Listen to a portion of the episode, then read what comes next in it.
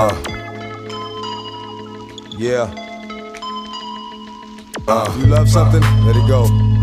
If it comes back to you, it's yours. If it doesn't, uh. it never was. Hold me down, baby. Either let me fly or give me death. Let my soul rest, take my breath. If I don't fly, I'ma die anyway. I'ma live on when I be gone any day. Either let me fly or give me death. Let my soul rest, take my breath. I don't fly, I'ma die anyway. I'ma live on when I be gone any day. Niggas wanna know me now. Didn't wanna play with me, wanted to show me how. Know me out, but it's all about the bark. Let the dog loose, baby, it's about to spark. Light up the night like the 4th of July. Niggas know when I let go, niggas die. If it's why, and you don't know, you slow like Baltimore. If you ain't trying to go, you blow. I soak up all the pain and accept it in silence. When I let go, it's violence. Cause the wildest is the dog walking up the tree for the cat. In the fog, what y'all niggas see is the bat. Flapping away, but I'm blind like Stevie. Niggas don't hear me, uh. still trying to see me. Stop being greedy, you heard what I said. Let me go, let me flow. Or I'm Either let me fly or give me death. Let my soul rest, take my breath. If I don't fly, I'ma die anyway. I'ma live on, but I'll be gone any day. Either let me fly or give me death. Let my soul rest, take my breath. If I don't fly, I'ma die anyway. I'ma live on, but I'll be gone any day. I sold my soul to the devil, and the price was cheap. And yo, it's cold on this level, cause it's twice as deep. But you don't hear me. Ignorance is bliss, and so on. Sometimes it's better to be thought dumb. Shall I go on? Yo, on the real. With the deal, it's a mystery. How is it I can live and make history? If you don't see it, then it wasn't meant for you to see. If you wasn't born with it, it wasn't meant for you to be. But you can't blame me for not wanting to be held. Locked down in a cell where the soul can't dwell. This is hell. Call me the devil and give me the key. But it can't be worse than the curse that was given to me. It's what I live for. You take away that, and I'm gone. There's a difference between doing wrong and being wrong. and That ain't right. Let's keep it fair, baby. Uh. Put me in the air, and I'll take it there, baby. Yes. Either let me fly or give me death. Let my soul rest, take my breath. If I don't fly, I'ma die anyway. I'ma live on, but I'll be gone any day. Either let me fly or give me death. Let my soul rest, take my breath. If I don't fly, I'ma die anyway. I'ma live on, but I'll be gone any day. Sitting on the stoop outside of 469 14th Street, this is Greg Ware, and this is Talking Schmidt. Today on the show is my East Coast bro, Matt O'Brien. Matt's a street skater at heart, coming up on that East Coast asphalt and all sorts of weather. I met him when he was a local at Playground Skate Park in Connecticut, tearing it up. Matt's a talented and prolific artist as well, who made next to nothing for designing the ubiquitous Slap Angel logo back in the day. Listeners may be interested to find out that Matt is Irish. In general, for what I can tell, Matt is pulling a Chris Miller. Like Chris Miller, Matt only seems to get better. This is going to be a good episode of Talking Schmidt, so stick around. Fuck are they, dude? I need I need my talking Schmidt, man. This is Matt O'Brien, and you're listening to Talking Schmidt. It's cool. Like tonight is the night. Here we go again. Just give it the old college try, right now. Oh, big dog's in. Schmitty. 96 times, Schmitty. Thanks, Smitty. We on? Schmitty? Talking Schmidt. That's called go to the hospital, bitch. I'd be shitting my pants, man. Your Rolodex is fucking deep. It's about the one, the one, the one. Who is this guy who thinks he's tough shit? What's up? We're tastemakers. Come on, Schmitty, what the fuck? Let's hear it for Greg Smith. Yeah!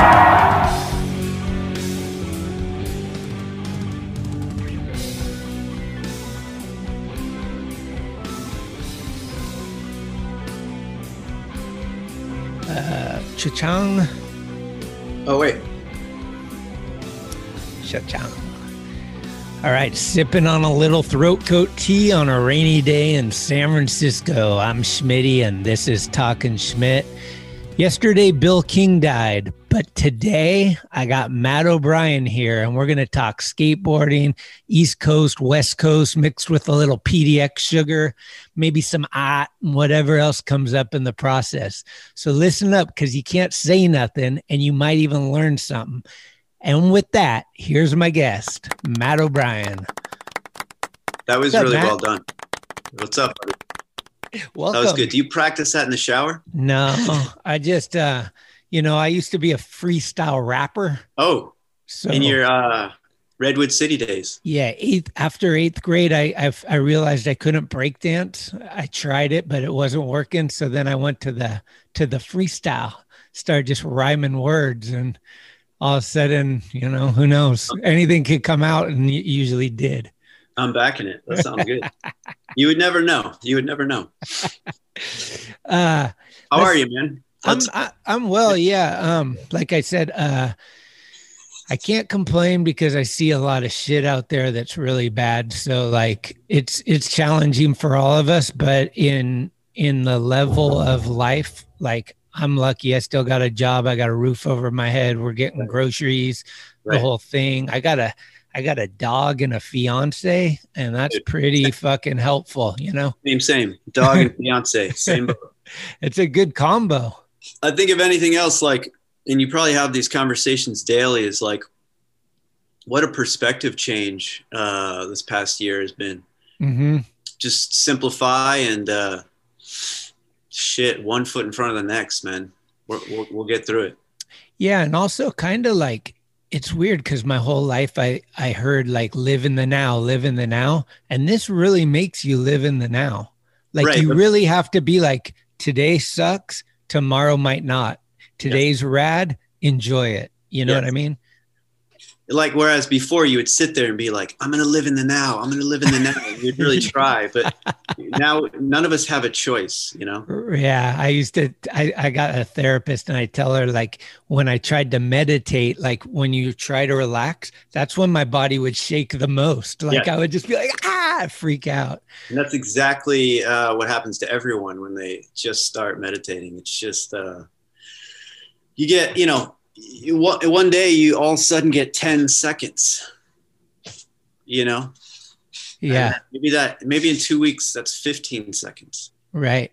And um, you just, it's just like skateboarding, you know, you, you overthink it. And then one day you're in that zone and you're actually doing that trick that you didn't think possible or you know it's just you tap into that flow like meditation is for a lot of people it's uh shit i think it's just discipline so Totally. It's great for your mind. And uh, it also, like, one of the big things I'm learning through it is like not to judge yourself because you're your worst judge.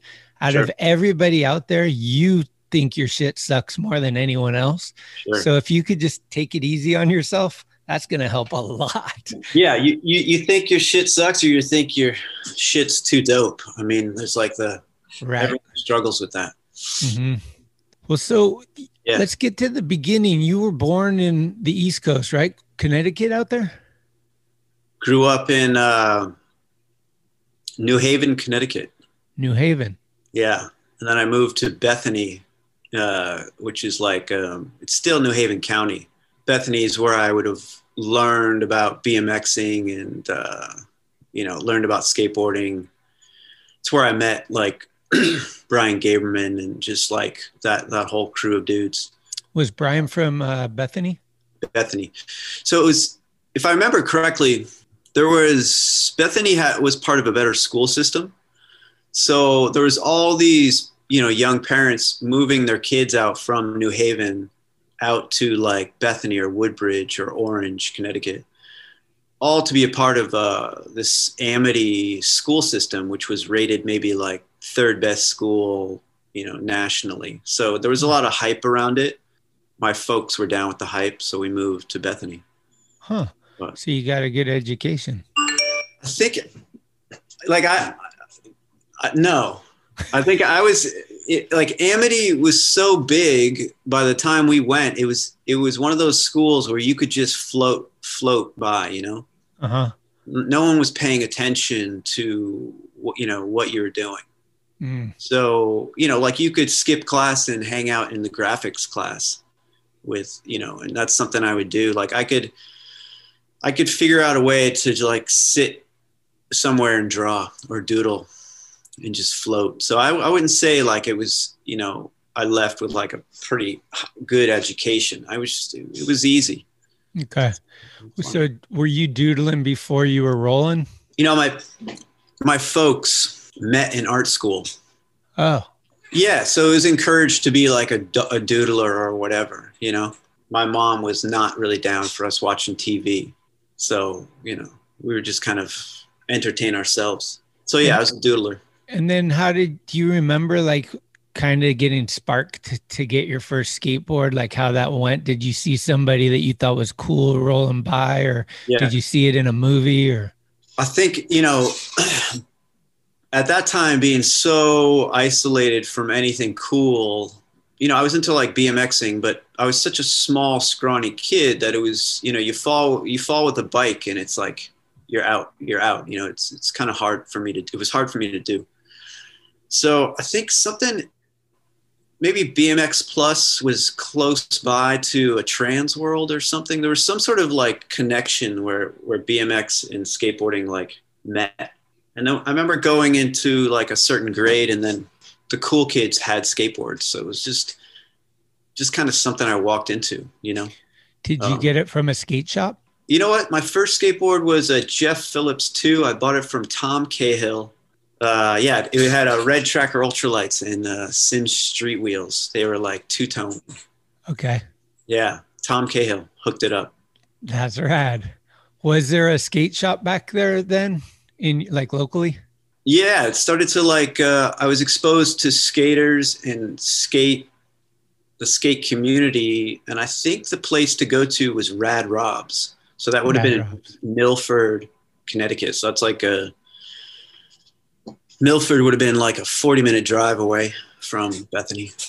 If So- anybody out there has a Rad Rob sticker, five bucks. I got you. Yeah, yeah. Or there's Rad Rad Rob's, and then there's Rick Surf City.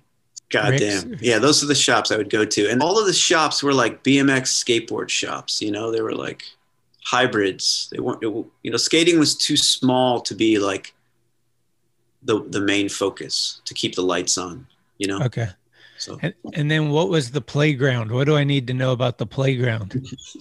playground is was uh, definitely fast forwarding a few years. Playground would have been in Wallingford, and it was uh, you know this amazing woman, uh, Bruna de Silva. I think she did it just for her kid Tony. So uh, Tony de Silva, do you know him? Yeah. Yeah. So she opened it up just for Tony. I think Tony was like an aspiring soccer player who got Wow. into skateboarding and then she just loved it and opened up this place. And, and it it became like this uh, place for all the fuck ups, you know, like, um, you know, so many kids were going through like broken families. So they would go to the playground every day. I spent uh, as much time as I could at the playground. So What city was that? that's that's in Wallingford. In Connecticut? Yeah. And like, was that a place where you met a lot of like? Did you meet Salba there, or did you already? Yeah. Salba and Pales and that that whole crew. It you know I lived in Bethany. Uh, Upson lived in Seymour. We had a this girl Nicole Germain that would come and pick us up after school. Uh huh. Like she would just come drive her parents' car and pick us all us dudes up, and then go to the playground. And we would just spend is you know be at the playground till eight or nine or ten at night, and then she would drive us home. So yeah, it was uh the best place, man.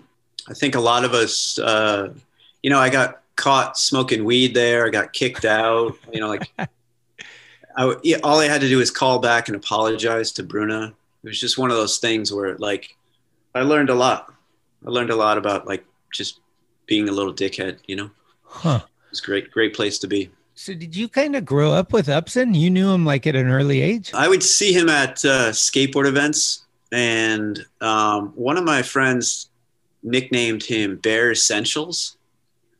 Bear Essential, like, oh, there's Bear Essential. Um, Why? he would always show up like, you know, you know, there's the kids that are like concerned with like the right board and l- the right look and like, you know, the right. Maybe at that time it would have been the right airwalks hmm in the right H Street board. I don't know. But Tim would just show up at the spot and he would just be like scrappy, like, you know, like uh, just no socks and just if everyone had rails, he didn't have rails. Uh, And uh, he just kind of no one could figure him out, man. He was just so good and did not care to connect with anyone. Uh-huh. You know? It's like no coincidence that he ended up on Antihero. You know what I mean? If you, if if you look at it that way, it's so much of him was just such good talent. You know, the rest of it just fell to the side. Like he, I don't know. So he was always kind of like an elusive creature, like kind of to himself a little bit. Yeah, I mean, guarded, always Right. guard. Yeah, guarded individual. But I mean, ch- you know, charming too. Like he's just a little badass. You know, Uh-huh. you should get him on here. He would be. I would love to. I haven't talked to him in forever, but in the last year, I somehow I just connected with so many people, and we spent uh, some good time in the backyard, No Uh, way. just talking about w- everything that's happened in the last 15 years or so. But uh, yeah, Tim is still excellent, man. He's just wired differently. Still one of my, f- you know, favorite favorite human beings. You know, even when he sucks, still one of my favorites. So. Yeah, uh Salba said to to ask you the worst Upson story of all time. worst stuff. No, no. See that? See, I want to keep Tim as a friend, so uh, yeah. no stories on Timmy. Yeah, because I talked to Sieber a bunch. Um, he's got Ignition Skate Shop out there, Yes, and uh, yes, we've been slowly, very slowly, trying to create a, a narrative that could lure Tim in and get him to. I was like, why don't you guys do it together? Maybe that would be better. Like, maybe he doesn't want to do it alone or something. I'll tell you this: the stickers in the background of your closet. Just put up a picture of like somebody fly fishing, right? Just like uh, wear like fishing gear and just yeah, yeah, yeah, yeah, exactly. You know, Tim said something to me uh, over the summer that was super funny. You know, when he first went to Europe, he was super hyped. Like, I don't know if that was with Black Label or like what. It probably was Black Label. So he was on a Black Label tour, and he went to Europe and did all these demos. And uh, you know, that's super exciting for someone of that of that age and that time. and he came home and he said his dad was like, "So did you bring your did you bring your pole, fishing pole?" And he's like, "What? No, it was just my skateboard." And his dad his dad was like, "You're a fucking idiot." That would be a good way to get into Tim's life. Is like talk about stuff like that because that would have been like his dad knew of all these like famous fly fishing spots in Europe Oh, really? and was like, "That's what you should have gone to Europe for." So like, I Uh, think that would be an interesting, you know, you- narrative, whatever. yeah. Talk to Timmy about what's relevant. You know, I don't know. Yeah, I, I, the only time Tim chimes in usually is when someone dies or when uh, he's got a big question about something that Jake's not able to answer anymore, and he wants my opinion on what I think Jake would say. That's amazing. Yeah, it's cool. I love Tim. Like we stay in touch. I'd say we probably like text each other six to eight times a year or something, you know, Sure. randomly. Yeah. Sure. But uh, Well, then- he's really concerned with where skateboarding's going to go post Phelps Uh, yeah, aren't we all? or the Aren't we all- mag, the mag in particular. Can the mag stay the mag post Phelps is his big question. There's always got to be someone there that's going to say we can't have those people advertising in this magazine. Yeah.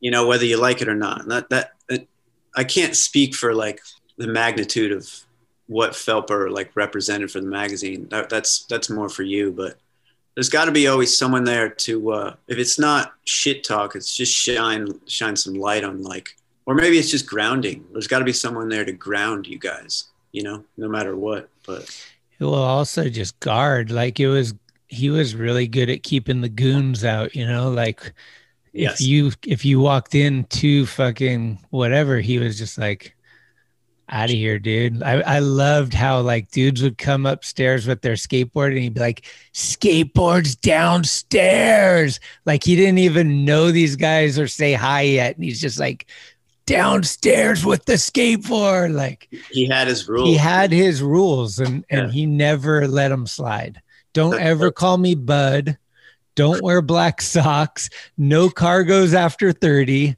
like there was a list man Yeah. Jesus, how are you guys doing without the captain?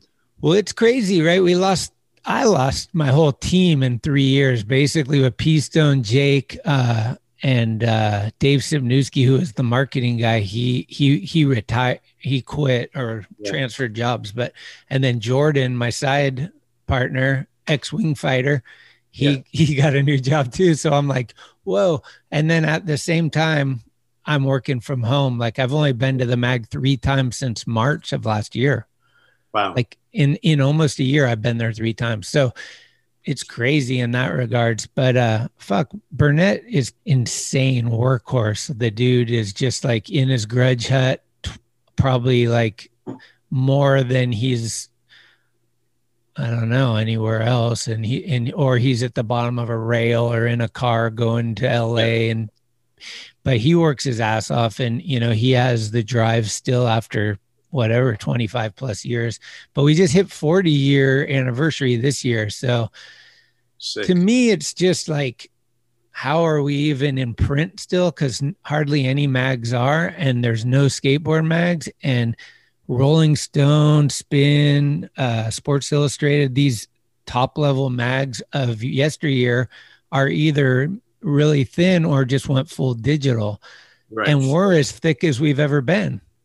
So, right. I, I mean, a big part of it is because you're looking at full page photos, right? It's still like Playboy's probably thick, right? You're looking at photos and uh, skateboarding is like you can't beat that like sitting on the toilet flying or whatever you're just like taking it in and that's something digital will never have but i mean obviously instagram. I mean it's tangible. It's um mm-hmm. for our generation it's we know no other way. Like i have nothing to compare it to. Right. You know instagram is is is nice but uh you're gonna it's the same way like you know zine culture came up so much in the last few years. After a while you, you just want to sit with something. You don't want that to change. Like you want you want to sit with an image and just have it resonate. Um, yeah that's that's really important. That's why something like if thrasher is protected right? If it's curated as it's always been it'll never go anywhere. It'll always have uh, an audience. You know the, to compare it to like it's it's weird to even compare it to rolling stone because skateboarding is not uh, it doesn't need the rock star you know? Skateboarding needs skateboarding. Right. And probably rolling stones more written you know i think the value is more in the interviews and the articles that they write maybe it's right. not as photo heavy and right. so all that can be transferred to the internet you sure. can you can transfer that but yeah. like seeing a two page spread of greco switch front frontside flipping lincoln or something it's like yeah that's on my wall, you know, like, yeah. so those are the difference. And it also, um, you know, like we're older, but the, the demographic that's picks up a mag for the first time, you know, they're still putting things on their wall like that. They're still to, you know, tear something out and trophy it, or at least I hope, you know. Yeah, me too. I do. I have to think, I'm pretty sure that a lot, maybe not all, maybe not half. I don't know what percentage, but there are kids out there that would rather be on Thrasher's Instagram than in the mag. And that kind of blows me away. Right, right. I mean, Instagram has in the last seven years just been so goddamn essential. Right? Yeah, right. Great marketing my, tool. Yes, yeah, for sure. That's how you get your brand out. I get it. I get it. And if I guess kids aren't corrected and aren't if they're not shown that there's another way that they should appreciate i don't know how to you know at 47 i don't really know how to like speak for speak for kids mm-hmm. all i know is like it feels great to put my phone down you know what i mean it's, do something else you just influence somebody yep I've been practicing that. It's cool. It is good to put your phone down. I encourage it. I, I don't know if you're you're this way, but I, you know, sometimes I would judge people like, wow, that dude is so old and he comments on every fucking post. You know, like, what's wrong with that dude? And then all of a sudden you become that dude. you know? And for me, and then I'm like, oh, I need to chill the fuck out. So, you know, you go, you start judging other people, and then you're that, you're that dude yourself. Yeah. And then all of a sudden you're judging you because you have a different name than what's on your driver's license and you forget who you are. I love that one. Is that is that real? Yeah, well, that's more common. That's more common than not. What's that movie that came out a while ago? It was like this. It was this dude who was like dating people online, and he would like fall for people, and then he would realize that they weren't. They never really existed. Oh, is it like catfish? Yeah, catfish. Uh huh. We're living in a catfish age, homeboy. I got catfished before it was gnarly. What's that? You did? no way. What happened? I just learned, let's put it this way, because, you know, I got a politically correct show, but Yeah. I did learn that uh, girls will take photos like this and it looks a lot different than like this. Sure. and, you know, I'm not really trying to judge anybody by their exterior. It's all about what's inside. We all know that. But um, sometimes what you see is kind of what you want to get. And so when you kind of like start out a relationship like that, you're like, wait, this already is a lie. Mm, I got to bail. Yeah, it's gnarly, but it's gnarly. That's a gnarly story. Um, but I, my point is, is like we're all living in this sort of these catfish moments. hmm You know what I'm saying? Like, and uh, I struggle with that too. But like, uh, yeah, you got to put the catfish down. Got to put the catfish down. yeah, it'd be sick to open a bar called Catfish and then like have a photo booth or something. Like just make it this whole experience. Make it happen, dude. Yeah, Mickey, come on, let's get this. He- Seriously, he- he's got the vision. do you ever see that dude? It's so weird. Like I'm just we're in North Portland, so I'm like a five minute drive to downtown, and then these guys are in Southeast, and it's almost like just southeast from North Portland is like how SF to Oakland was. You know how like people would move to Oakland back in the day, you would never talk to them again. Yeah. So, yeah, I don't see him much, but uh, yeah, I'm a big fan, big fan of Mickey. So Yeah, same. he's like one of those dudes where he's like, uh, I just don't judge him. Like I, I don't know how he's earned that right, but I, he's just he could do no wrong, you know. Yeah, or OG City Boy. Like when I was a kid, it was him, Mickey, Thebo, Arco. Like those guys paved the way and kind of like put street skating in NorCal on the map for us. Yeah. Um, you know, then they met Nodis, got affiliated with SMA or whatever, and but all that stuff was like you know CBS, Sick Boys, all that stuff was like the original. That was the early pioneer movement of that for us. And so Mickey forever, you know, and then what he did at Deluxe and and the influence he's had and just like the charisma and magnitude of that dude. Like Yeah. you go somewhere with them and he's one of those guys you don't have to worry about you're gonna have fun because he'll figure it out or get you out of there. Like it's gonna be fun or you're or you're leaving. He had some Felperisms too. Sure, yeah. he- He, was you know, tight he- with Jake. He would call it out. He would Mhm. call it out. He, and um, you know, but he did it with a little bit of uh, maybe a little bit more uh, compassion. hmm Like he would call a kook a kook, but he would still be like, "You're all good." You know what I mean? Totally. So I was scared. I mean, I'm a little scared of him still, but I was definitely scared like early on. oh, there was rumors that he was like punching fools out, right? Oh yeah. Yeah. He he he would wrestle with you and like take it a little further than most people would, and you'd be like, Yeah. "Fuck." Yeah, yeah. I never had that experience. He's always been just like just down. He's just consistent. So Mm. Well, so let's go back to Connecticut. What's it like for you right about the time leading up to you moving out west? Like, who's your crew? What where are you in life at? Well, I first went to California. It would have been the summer before my senior year of high school. Uh. So that would put me with like the Nimbus guys and like going to Suffern, New York and going to, you know, Jim Lynch's house or, you know, uh, skating with Ryan Hickey or going to Charlie Butterly's house. So that would have put me in like New York, New Jersey as much as I could. I was learning a little bit more of about city and skating with city skaters, as well as playground. So it'd be like kind of a mix of like the playground skaters in New York skaters. So my first trip out west was with uh, yeah Jim Lynch and uh, Ryan Hickey and uh, this awesome girl Az, and uh, we met um, Rich Arbitel and Justin Pierce out there.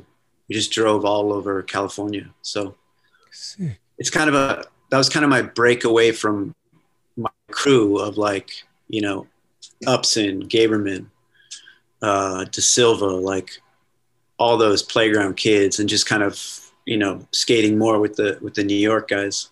I think. And what was like the idea before you left? Were you like, let's go hit a bunch of uh, spots, or like, let's just go? Like, did you have anything in mind? Like, we're gonna go to SF, go to China Banks, CEMB, then go to LA. Like, was there It's- any? Yeah, it's such, such a common dream that a lot of us were having is like, let's go skate all these spots. Uh huh. Let's just make a list. Okay. Um, and you know, when we first went to California, we borrowed Jim Jim Lynch's car, and uh, I think the first skate spot we went to was uh, Benicia. Oh, serious? So, and Benicia's the spot with the Schwartz brothers, right? Yeah, Right? yeah. Okay, Those so little lumps. next to the Taco Bell. mm-hmm. Or KFC, first- maybe. It was What's one that? of I think it was KFC, but maybe it was. Taco Bell.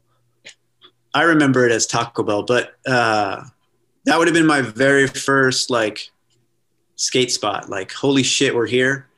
And of course, the Schwartz brothers were there. You know what I mean? a demo. Yeah. so like, and we in, in our first trip to California, all these weird those weird type of things happened. Like, we would go to a spot and there would be someone. Oh, of course, this guy's here. Like, um, by the time we got to San Diego, we were at like a school Q or school W, one of those prominent San Diego schools. And of course, Sean Sheffey's there. Oh, You know what I'm saying? Like that's like our first trip was just like time was really really dope. Um, Yeah. So like to give you to give you a marker, we were there the day that Pat Duffy did the the hip ollie and grinded down that flat bar. oh, Same day he grinded the 19th stair and then did a frontside slappy afterwards. So these are like wait, you were there? we were there, and we Whoa. weren't there because we got a phone call to go. You We were just there happened to check spots. Yeah, we when we were in San Diego, we met up with this kid Benner Pelding, and he's like, "Let's go try this school." We went there, we skated, and then that happens. What are you thinking when you see Duffy? That was fucking so I mean, gnarly. It's such a it's such a marker as far as like, yeah, what are you thinking? You're blown away, dude. Is that like, away. oh, California's the place to be? Like they're doing it way different than us. Well, what's so crazy about it is you th- you're watching the videos, right, or you're studying the magazine, Uh huh. at these spots. And then what? You go to these spots and this happens?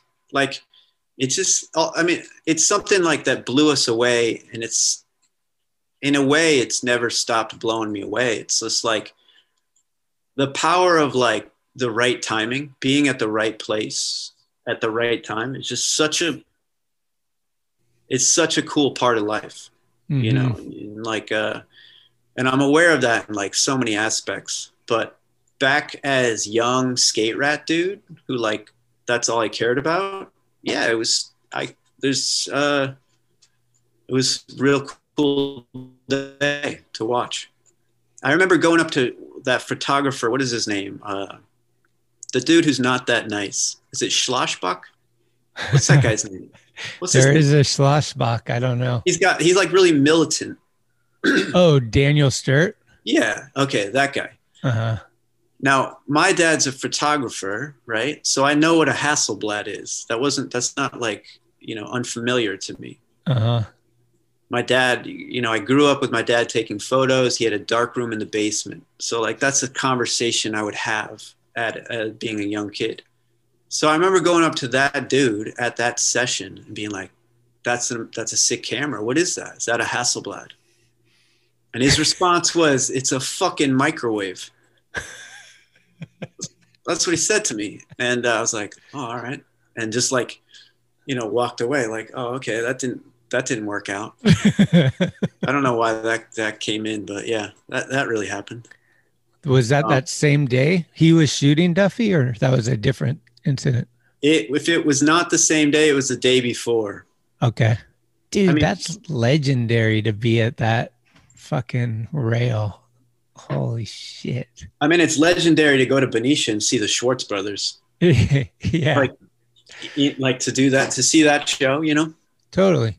like, so our that trip we had was there were so many parts about it that like blew me away. So you know, that trip happens. I think we spent a lot of time in Santa Barbara, meeting all the Santa Barbara crew. You know, that's that's where I would have met like Tony Bulis and like Ricky Higgins, and just like go to the Powell Skate Zone and ah, Oh, skate. it was so fun. so good. So yeah, that that trip we just made a lot of lot of connections, and then I, you know, the next summer, by the next summer, I was back um, in California, and then just made it my permanent home. You know. Did you go out the second time on a trip and then you just stayed here, or did you think you were moving out here, or what? You know what? Actually, the second trip, I took a Greyhound, uh, which back then Greyhounds, I might have Greyhounds across country like seven times. Like that was like an easy thing to do, right? I think it was like seventy-five bucks. Oh, really? Full? Yeah, Hmm. yeah, it was like three days. You just like stock up on some food and just like sleep for three days. Uh-huh. You know, it was it was ghetto, but it was it was it was easy. Um, so that you know that happened. The next summer, I went to spent some time in Santa Barbara. Took the Greyhound out there. I would package Shorty's bolts in the morning for breakfast money, go skating, and then package bolts for dinner money, and then you know that was kind of how I lived, hand to mouth, uh, in Santa Barbara. So I had to. That was the next summer. I had to go back because I didn't fully graduate high school. hmm Uh, so I went back and you know took care of that, and then by uh, April of that following year, I was out in California. Was that Rob Collinson? Was your first place that you started crashing with? Where Where was that? The first place I stayed at was um, with Corey Shaw in uh, off of uh, Alcatraz in Oakland. So it would have been like the f- Ron Allen lived upstairs.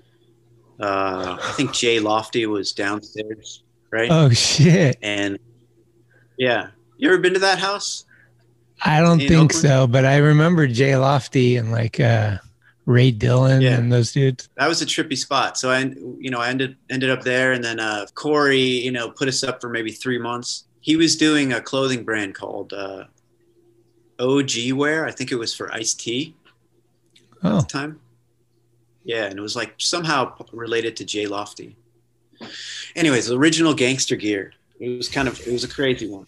So Corey Shaw in Oakland, and then I went and uh, I moved in with uh, Drehobl and Pales. That's fucking cancer. Fucking damn. because I think Greg Ware was moving back. Three three one Octavia. Do you remember that oh, spot? that was Octavia. Yeah, yeah, yeah. You said Rob Collinson. You weren't far off because he would have then moved into the Octavia house. Exactly. So that was a little later. Yeah. Did you know Pales and Drehobl from back east? Uh, I knew Pales. He had stayed at my house in, to skate the playground, so I knew him a little bit. I knew Greg more. I think Greg was just more. He, he was easier to connect with. So I knew Greg, Greg was like, "Hey, I'm moving out of this spot. Do you want to stay here?" So I think Hmm. Greg got me in, and then uh, yeah, I lived with those guys. It was pretty nutty. Pretty nutty. pretty nutty introduction. You know. For sure. I knew of Drehobl when he would when Drehobl would come to the playground, we called him Marlboro Man. Like Marlboro, you know, the cigarettes. Smoker. Yeah. Yeah, because everyone got a nickname. But he would just show up and he wouldn't talk to anyone. He would have a red Marlboro hat, like really low. you know, like just like yeah, and he would just rip the place. So he was coined, you know, Marlboro Man. No doubt. Yeah, yeah, yeah. Funny, dude. How's Danny? How have you, have you gotten have you gotten Dan on this thing? I got a cutting board from him recently. There, I So think dope. here's the thing. We're not going to even just answer without thinking too much about it. Who's more likely to come on my program, Dan Drehobl or Tim Upson? Uh, none of the above, dude. yeah. uh, yeah. It, it, Here's that's a great way Jehobo's of putting it. response. Well, I hear way. Jehobo's response. It's your fucking podcast. I didn't tell you to fucking start the podcast. Why do I got to go on it? I love Dan. yeah. We have a really good relationship. You know, we can talk freely to one another and just not hold back. And uh, that's Yeah. pretty special for two human beings. And What about Becker? Have you gotten Becker on here? Talk yeah, he was like the, he was either the second or the third person I ever had. I like that dude. Yeah, he's got a lot to say too. He's he's really like uh intelligently. he's a he's a he's a woodworker, man. It's all Oh, math yeah. equation. He made our cabinets. Our he custom made uh for my fish tank a desk and overhead cabinets for uh living with my fiance. It's like Dope. Made my life a lot better. Have you ever thought about going to his shop and maybe apprenticing or just trying to learn how to do stuff like that? Do you have any passion to do that? Dude, I yeah, actually, he mentioned that it's always there for you know for the close friend. Mine, I never really. Yeah, I don't know. I don't know if Evan. I love Evan, but I don't know if he has the patience to deal with my learning curve. You know what I mean? Like I might just be too much of an idiot. Like, and eh, go take some shot classes before you come to you know like one step at a time type thing. But I don't know. Yeah, that would be interesting for sure. You- I love. I, I love it. The only reason I ask is, you know, Tiffany and I got this place and it's like a fixer upper, you know. And I spend a lot of my time just on YouTube trying to figure out how to do the simplest of things. So Mhm. like people like Evan, I just admire because he's like it- all of this is like second nature, you know. Yeah. And he does like it was crazy watching the process just for this. It was like, ah, okay. Yeah. But it, it was great. And and Cheryl couldn't have been happier. She was like, you know, she had never seen Evan's work really. And we went through the process and she was just like, yes. So really cool. Great. Cheryl, um, Cheryl, get along with most of your friends. Yeah. She's so easygoing and like so friendly. She's like really nice. Like th- if my friend didn't get along with her, it would be the friend's problem. Dope. Good. Yeah. Cool. So you got a good one. Totally. Good for you. Like kind of like when you uh you know you're a minimum wage worker and you stay at a five star hotel somehow. It's kind of how I feel. I'm like, Just got lucky. Yeah, yeah. It's you're fishing for trout and you pull out a sturgeon. It's just like, uh, you know. That's great, man. Oh yeah. Yeah, no, it's been really good. We're uh we're getting married. We're gonna we've been that's been a struggle a little bit to just try to figure out how to do it during the pandemic. Right. But uh Us too. we we went through a lot of uh this or that and like for like what could work and then we figured it out. And basically like long story short is we're basically sacrificing having a huge wedding because of the situation. And in doing so we're spending money on a more elaborate like we're going to have a better wedding than we would have because we're not going to have as many people there. Hmm. And so we're getting to go to this place that we probably wouldn't have got to go to otherwise because their rates are lower because it's a pandemic and we're not having like a hundred people. We're just having like we're somewhere between 14 and 24 Oh, nice. yeah so it but it'll be close family and like everyone i talk to that's married is just like dude you you won by default like you don't want a big wedding because it's too hard to talk to everybody and the time goes by so fast it's like your close loved ones like you're lucky to have your mom and dad still in your life so like it'll be great and so we're just trying to focus on it like that That's dope. That's going to be great. Yeah, we're we're navigating around what it's going to look like too. it's uh, hard Yeah, it, it'll it'll get sorted out. Um, so you've had Becker on there. Um, who who else have you had on there? Have you had um, any of the original slap guys on there? dude i want to get dawes um That's that's what I'm getting at. Yeah, Dawes, I you know, here's the thing about me. I'm not Rob Collinson. I'm really bad. I told this story before, but I went to a skate shop with a bunch of shirts in my car. I walked into the skate shop, talked to the guy for a long time, and had a good conversation and left. I'm not good at like being like, "Hey, want to take my shit?" like, you know, uh, Rob's really good at that. Um, but that's my prelude got- to. I asked Dawes like, "Do you want to be on the show?" But it was a roundabout thing, like, "Hey, Lance, the door's always open if you want to do." Instead of like Lance, let's do, you know, like I got to be more assertive. Just be like, I mean, that's who I'm talking about. I would love to listen to Lance. He's always impressed me. Totally, He's got he's got some Felperisms too. for Uh, sure. You know, it's it's it's real East Coast. hmm It's real matter of fact, and sometimes it's belligerent, but it, always balances out. Yeah, I love Lance. He's got tons of travel stories. He's he's you know he, him and Jerobo's European tour would be enough for a, a a good podcast. Like Yeah. You know shit like that. And but yeah, no Land and he took not for nothing. He took some of the best photos. Like him and Gaberman and uh, Morford were always like Just Some think of of my all the yellow T-shirts. yeah, When I when I think of Lance, I think of the the yellow T-shirt he always had in his car. put it on. Yeah. Yeah. I remember. That's remember when he painted uh, the vagabond?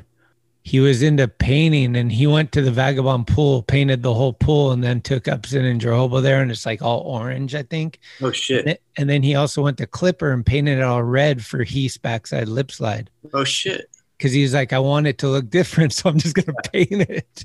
Didn't Pales do that too, or Pales drew on it for Clipper? I remember seeing a photo of Pales doing a back lip, and it had all of his drawings on it. Looked dope. That might have been Clipper. Yeah, Yeah. I think so. Rob Collinson did that too. Painted uh, the, that Jersey barrier red, Oh yeah, or was that Tony Cox? Might have done that. Any, anyways, not sure. Yeah, Yeah.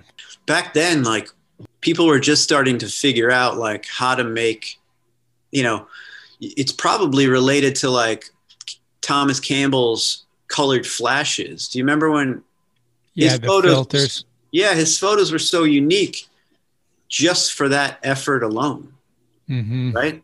Right. And then, you know, just a few, you know, it's so it's kind of related. And then here we are mid 90s and it, people are just starting to own their spots a little bit more and own their style of, of photography.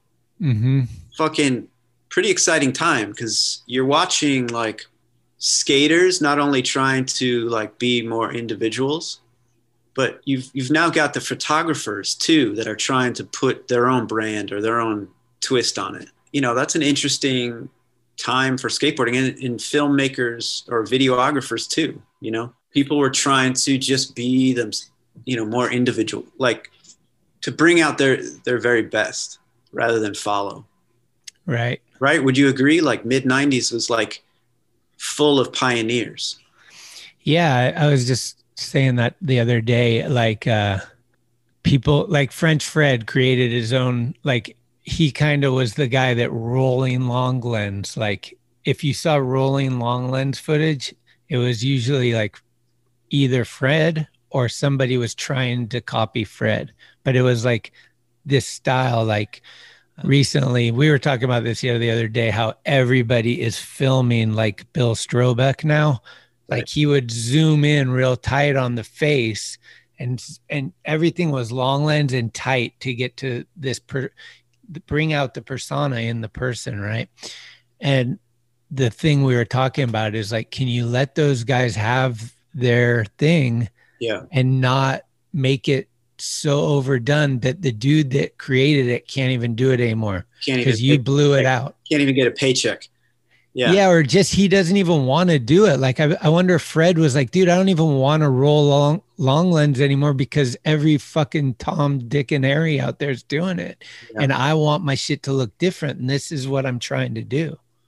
well i mean same thing happened in photography uh, you think about gaberman who was highly influenced by sally mann right photographer sally mann he brings those influences into skateboarding and gaberman has all of a sudden like a signature look right Mm-hmm. like how many d- people have tried to emulate Gaberman without even knowing the steps he took to get there? You know Right. So you see it in like videography, you see it in graphics, you know, like uh, you have some of the best teams in the world out there, and their graphic department is like, just just do what they're doing. Right. So it's like, I, you know, I get it. It's big business, and you just got to get, you got to meet your deadlines and get shit out there. But, you know, to me, like the only thing worth paying attention to is the people that are like trying to just be a Gaberman.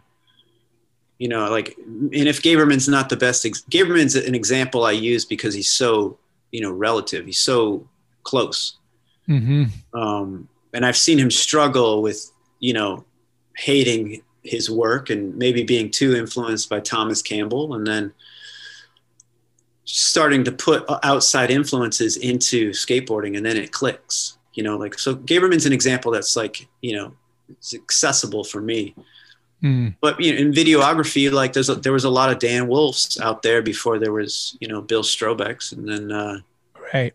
I mean, it's there's, it's just that's that's worth. Uh, it's a conversation I'm really interested in. Is like the people doing that, you know, the best they can do without biting too hard. You know. Yeah, I was always a fan of Jason Hernandez because his parents had like their own basically like they made those um fisheye for uh, DSLRs, the things that hold the camera so you could follow film. Okay. He made those like in his dad's garage. They made their own business, and Oh. his dad was really hands on with that.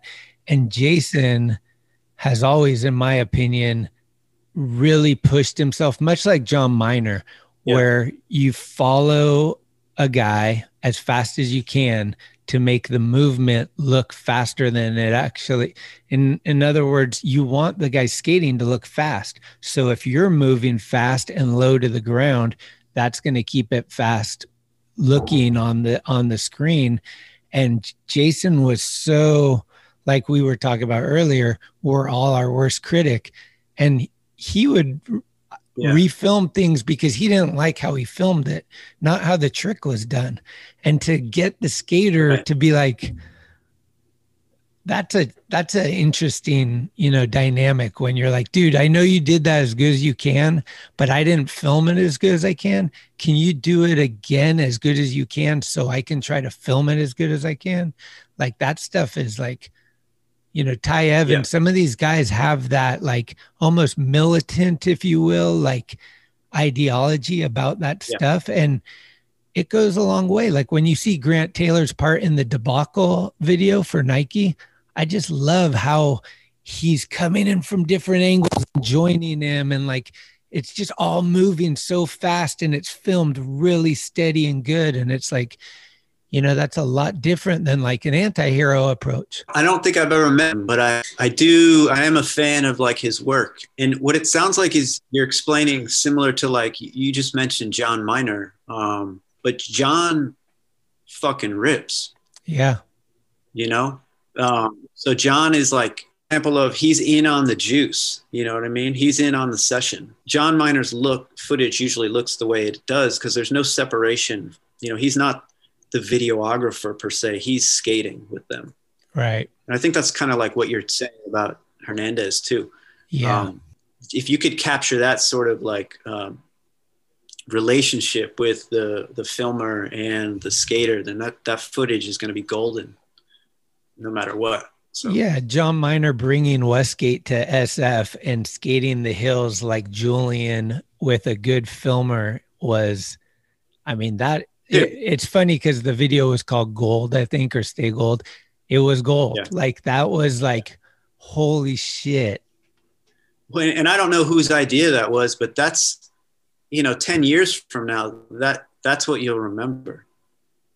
Like it's that it's that it's that marriage of like style, power, and spot filmer. You know, it's like uh, the chemistry is so so legit. Yeah. You, you got to go that extra mile and sort of put it all together, put all the elements together. No pun. I got a question for you. Uh, my fiance asks me this all the time, and I don't have the answer. And I think you might, but maybe you don't. But uh, Greg Ware, Yeah. aka Salba, Yeah. how how is he Salba? Why is he Salba? And there was already a Salba. Like, who decided to nickname him something that my girlfriend or Cheryl's always just like, okay, there's already a Salba. This is too confusing because you're talking about Salba. I'm like, which Salba? And I'm like, yeah, it's kind of. I'm I'm not the guy. I'm not the guy. This is like these nicknames were set in stone before I was even. It was early, huh? Yeah, so it had something to do. Probably Maybe it, pads. maybe it was in Lowell, Mass. You know, maybe it was like later on in life. You would think like, oh, he goes to the spot and stretches. Maybe he got it from that, but I think it had to do with like you know having the Salba board and something. Maybe he probably had, a the tiger stripe elbow pads, maybe or something. Sure. Yeah. I don't know. Yeah. But I, I'm not the dude to like help you with that. Um, I gotta It's always been a mystery to me, and I've just left it as a mystery. Uh huh. I'm sure that happened to you in the beginning stages of your relationship where you were explaining who's who to your girl and stuff. And then, like, It still happens. certain Yeah. names come up where they're like, wait, Staba or Salba? And you're like, no, no, these are two different people, you know, like, and it's funny Yeah, to yeah, kind of like see that from their perspective. Like, oh, yeah, that, that is similar. Yeah. It still happens. It's, uh, you know, because some of these people I have, they're not in our, you know, they're not in our lives. So it's just they only exist in these stories. You know what I Uh-huh. mean? They only Yeah, yeah. exist like, like, holy shit, I just, I talked to this dude I haven't talked to in however many years, you know, and like, So Right. yeah, I mean, me and Tiffany have been together, you know, over ten years. So it's like she has some reference, but she just lets me sort of babble about it. and Doesn't she doesn't question too much. So Mm, Yeah. That's the best. she's she's a patient one. That's important. Yeah. Salba actually, he asked for a Dan Gallagher comment. I don't know what that means. Ooh. Do you know who Dan Gallagher is? I don't think so. Do I? All right, so there's a handful of us who hold who have like you know these people that we would reference since we were in like high school, right? And so for me, like one of the people that I hold in high regards, you know, we mentioned Upson, right? there's a there's a handful of people. Dan Gallagher would be one of these people who who I would uh, say helped shape a lot of us on the East Coast, you know, and uh, not only like uh, through skateboarding, but with like in life too. He was just so interesting, right? Um, when he moved out to San Francisco, he would like try to take me to Herzog films before like Herzog, you know, like what was that small theater on 14th and Guerrero? What was that theater? You ever go there? I used to Is go there. the Roxy? could be, yeah, the Roxy. I think so, like. I remember when Gallagher, this is like '98, he was like, "Let's go see Herzog at the Roxy," you know, like for a Q and A. And I think it was, it was, I think it was about the movie like Little Dieter Learns to Fly or something about one of those, you know, documentaries that kind of left an impact as far as if, if you're a Herzog fan. Okay, but Dan Gallagher, so interesting, man. He like uh, he invented so many tricks in our minds and I, you know, I ended up living with him for a bit and he's just like a, a real, real epic dude. So, Hmm. uh, my stories about him, I, I could, there's too many, man. I, I don't know how to pull a story, a Dan Gallagher story out that would, you would find interesting. There's too many. Yeah. Uh, Dan Gallagher was not like any of us. Like he, um, he had better taste than all of us, or he had taste in general. Like when you're a skate rat growing up, you're just a skate rat. You're just eating the latest magazine, or you're just everything about you, your verbiage, like how you look at life is just you're obsessed, right? So you're not really a balanced human being. You're just like a skate rat. Mm. So Gallagher was like an example of someone who's just interesting, as well as he would skate like 10, 12 hours a day. Oh, You know? sick. So he was just uh, he was just wired a little differently, maybe more intelligent than the rest of us. But uh, we give him the credit of inventing the hard flip. I mean, that's the folklore around him. He he cre- he invented hard flips. Hmm. That's, so if you haven't heard that before, that's that's some real shit. Wow. So, Okay. Yeah, I can't remember if I I don't know if I met him or anything. I'm sure I've heard you guys talk about him. What about that dude though? Uh Greco always was super high on I think his name's Shark, maybe. Oh, Todd. Yeah. I mean, Todd is just an excellent dude. To if you if you need to, if you haven't met him, uh-uh. which I'm sure you have, he's just like a I don't think a real so. grounded dude. And he would have been like was he a little older than those guys so they looked up to him? Because it seems like upson and greco well, just love that dude. Yeah he was older than um he would have been older than jimmy and maybe a year older than tim. Okay. He had everything sorted you know there was no like drama with with todd. It was like he worked he he worked he was the first one of us that had a full-time job. You know he worked like a man and he skated like a man and he was like a teenager so you know what I mean? It's like he uh, he he had his priorities pretty pretty set. Yeah, I don't know. I don't know what what's going on with him. I just know he's like excellent. So yeah, if T- Tim and Jim talk about him, it's uh, it's for a reason. Yeah. Yeah. What was it like living at 14th with those dudes? oh man. That's when you kind of really got to know Drehobl and Salba more. Yeah. Was Salba in there or did you replace Salba? Uh, Salba would have been the original 469 14th Street crew was uh I got the front room above the doorway. Drehobl was next to me. Down the hall was Palesy and Greg. Okay. So yeah, it was it was perfect. It was like the perfect skate house. Uh-huh. You know? All uh, East Greg Coast dudes.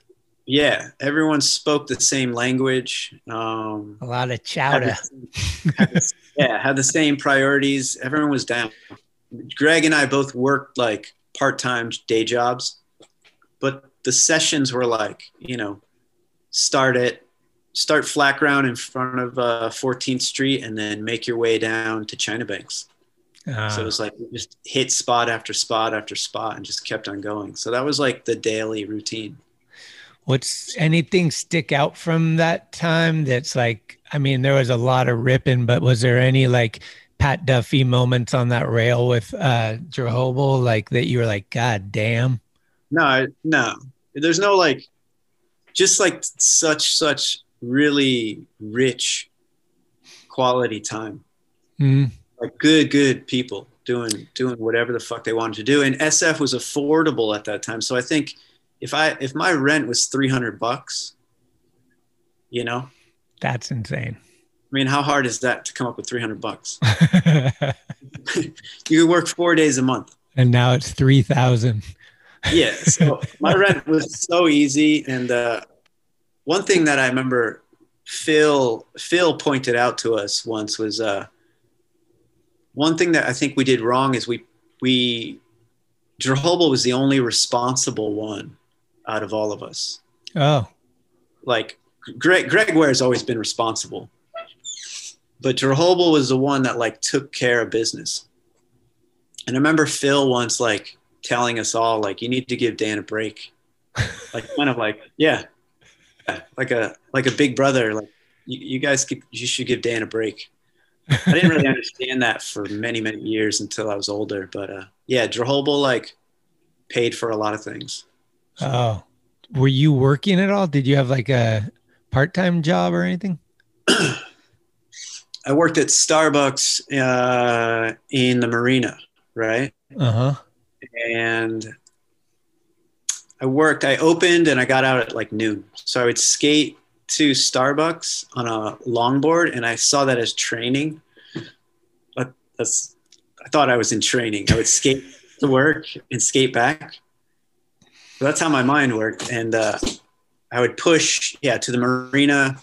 I'd get to work at like five thirty, um, and I'd bounce by noon. I'd come home and like everyone was just getting up to go skating. That was like, that was how it worked for me. So was that in the time that you, did you start getting stuff from Real? I first started getting. I was getting boards from Zoo from Zoo York actually. Oh, um, and that was like something that uh, Mike Hernandez had hooked up and Ryan Hickey had hooked up. Um, so I would get stuff from Venture and I'd get stuff from Zoo, and then I think I was going to Santa Rosa a lot, and I I wanted to be down with like Gaberman and Miner and those guys and Manzoori. So I got on ATM Click for a short window of time. Sick. Yeah, ATM Click. Yeah. So I was just kind of it's in meeting. You know Manzoori pretty well. Yeah, he was on the show. Dude, one of the most excellent human beings. Oh, absolutely. Yeah. Like so so selfless, right? Oh, and so, yeah. And he's not like it's not like butterflies between the ears. He's like he's so selfless and so intelligent and a ripper. So hmm yeah, I, I got the pleasure of like riding for ATM Click for a hot minute and would go to like tr- on trips with them or just like sessions with them and try to film with them. Nice. So it was like Zoo York, ATM Click, and then I think Greg Carroll would give me like think boards and I would spray paint over them, you know? And then, yeah, real, real happened at, at some point. Do you remember like getting a call or somebody seeing you and saying, "Hey, do you want boards?" or how how it went down? I remember being, uh, I remember being in some video and skating China Banks and it was, I think me and Gangemi were skating China Banks and I did like a nollie tail slide. And, uh, I think need Wade, that footage, man. yeah, I don't know. I, Man, That was Zuri good. filmed it. yeah, maybe. He did. He time. told me he has it. He just is looking for it still. Yeah, he might have filmed it another time, but I think Oh. like the section that I remember is like Gangemi, who Robbie Gangemi rips, right? He would be another one to have on your show. He was the first dude I ever filmed that the footage made it into a video. Really? Yeah. Really? The, what? second Thrasher video, he's olling a, a table lengthwise at Woodside. Is that the school that goes downhill? Yeah. I was there. That was the day that McKenney met Phil, and that's how McKenney got into the equation of Think eventually. Wow. It was a big day. There was like a wicked demo, and then we all went to that school. I think Mike Carroll was there. I think there was lots of ripping. If if it's the same session I'm talking about, Robbie was there. Lenny Kirk was there. Yeah, it's yep. Lenny Kirk was there, and uh, I gotta yeah, find that, that, tape. heated. And then, yeah, and I remember Phil ripping. So how did Tim? Oh wow, that's so interesting. So was Tim just there? Like that's my spot. That's my local spot. Like well, no, we went. Tim was friends with me. I was actually filming him for the local skate uh, shop video at the time. what? What would that have been? It was called uh, All Skate, and and the video is called Redivider because the guy that owned the shop thought that Redivider was the longest word that you could spell both ways. It says the same thing, which I don't know if is even true, but uh, that- that's what he did. But uh, yeah, Tim has a really good part in there. It's like two songs, and it's like if you had never saw, I mean, to me, Tim is a really amazing skateboarder. And when you see this for the first time, just the way he does what he's doing is kind of like his own thing a lot. And he always, to me, felt like an anti hero vibe, kind of like that, kind of like, you know, whatever, kind of raw and gnarly. And uh, so we went to Wicked because it was the local um, demo. And then people were like, we're all going to Woodside. So we all went. And then um, I was friends with Phil too. So I think I was kind of the avenue between Phil and Tim meeting. And then, yeah, the rest. I mean, are you holding up the? You got to hold up the "Gone Fishing" bumper sticker again, right? Didn't didn't? Isn't that what Tim sort of faded out with? Yeah, like Tim, such- Tim such- is a huge fisherman. all right, so an incredible fucking skater, Yeah. right? Incredible personality. Well, what's Mhm. that footage where he's singing Jimi Hendrix in some van? Yeah, Foxy Lady. It's Dude. the end of the dedication, or it's one of the, I forget which video. It's that Think video. All right, so rad dude. Whenever Yeah. he would come to four six nine, he was had respect for the girlfriends that lived there. Mm. So like everyone loved him. And then he pieces out to like go fishing. Like that's like wow. That dude that's like before anyone started doing that, you know? Yeah. Like he didn't have any, he didn't have a nervous breakdown. He didn't put out whack footage. He just was like, you know what I really like to do? I like to go fishing. yeah. You know what I mean? Like I, I Yeah. I don't know I don't know him that well, but big fan. Yeah, me too. I've been uh we've reconnected after fuck, I feel like it was either 10 or 15 years that I was kind of we just didn't talk and then uh 2 maybe 3 years ago reconnected and we've been kind of like talking almost every day like texting or whatever and then skating like he's the guy that I go skating with.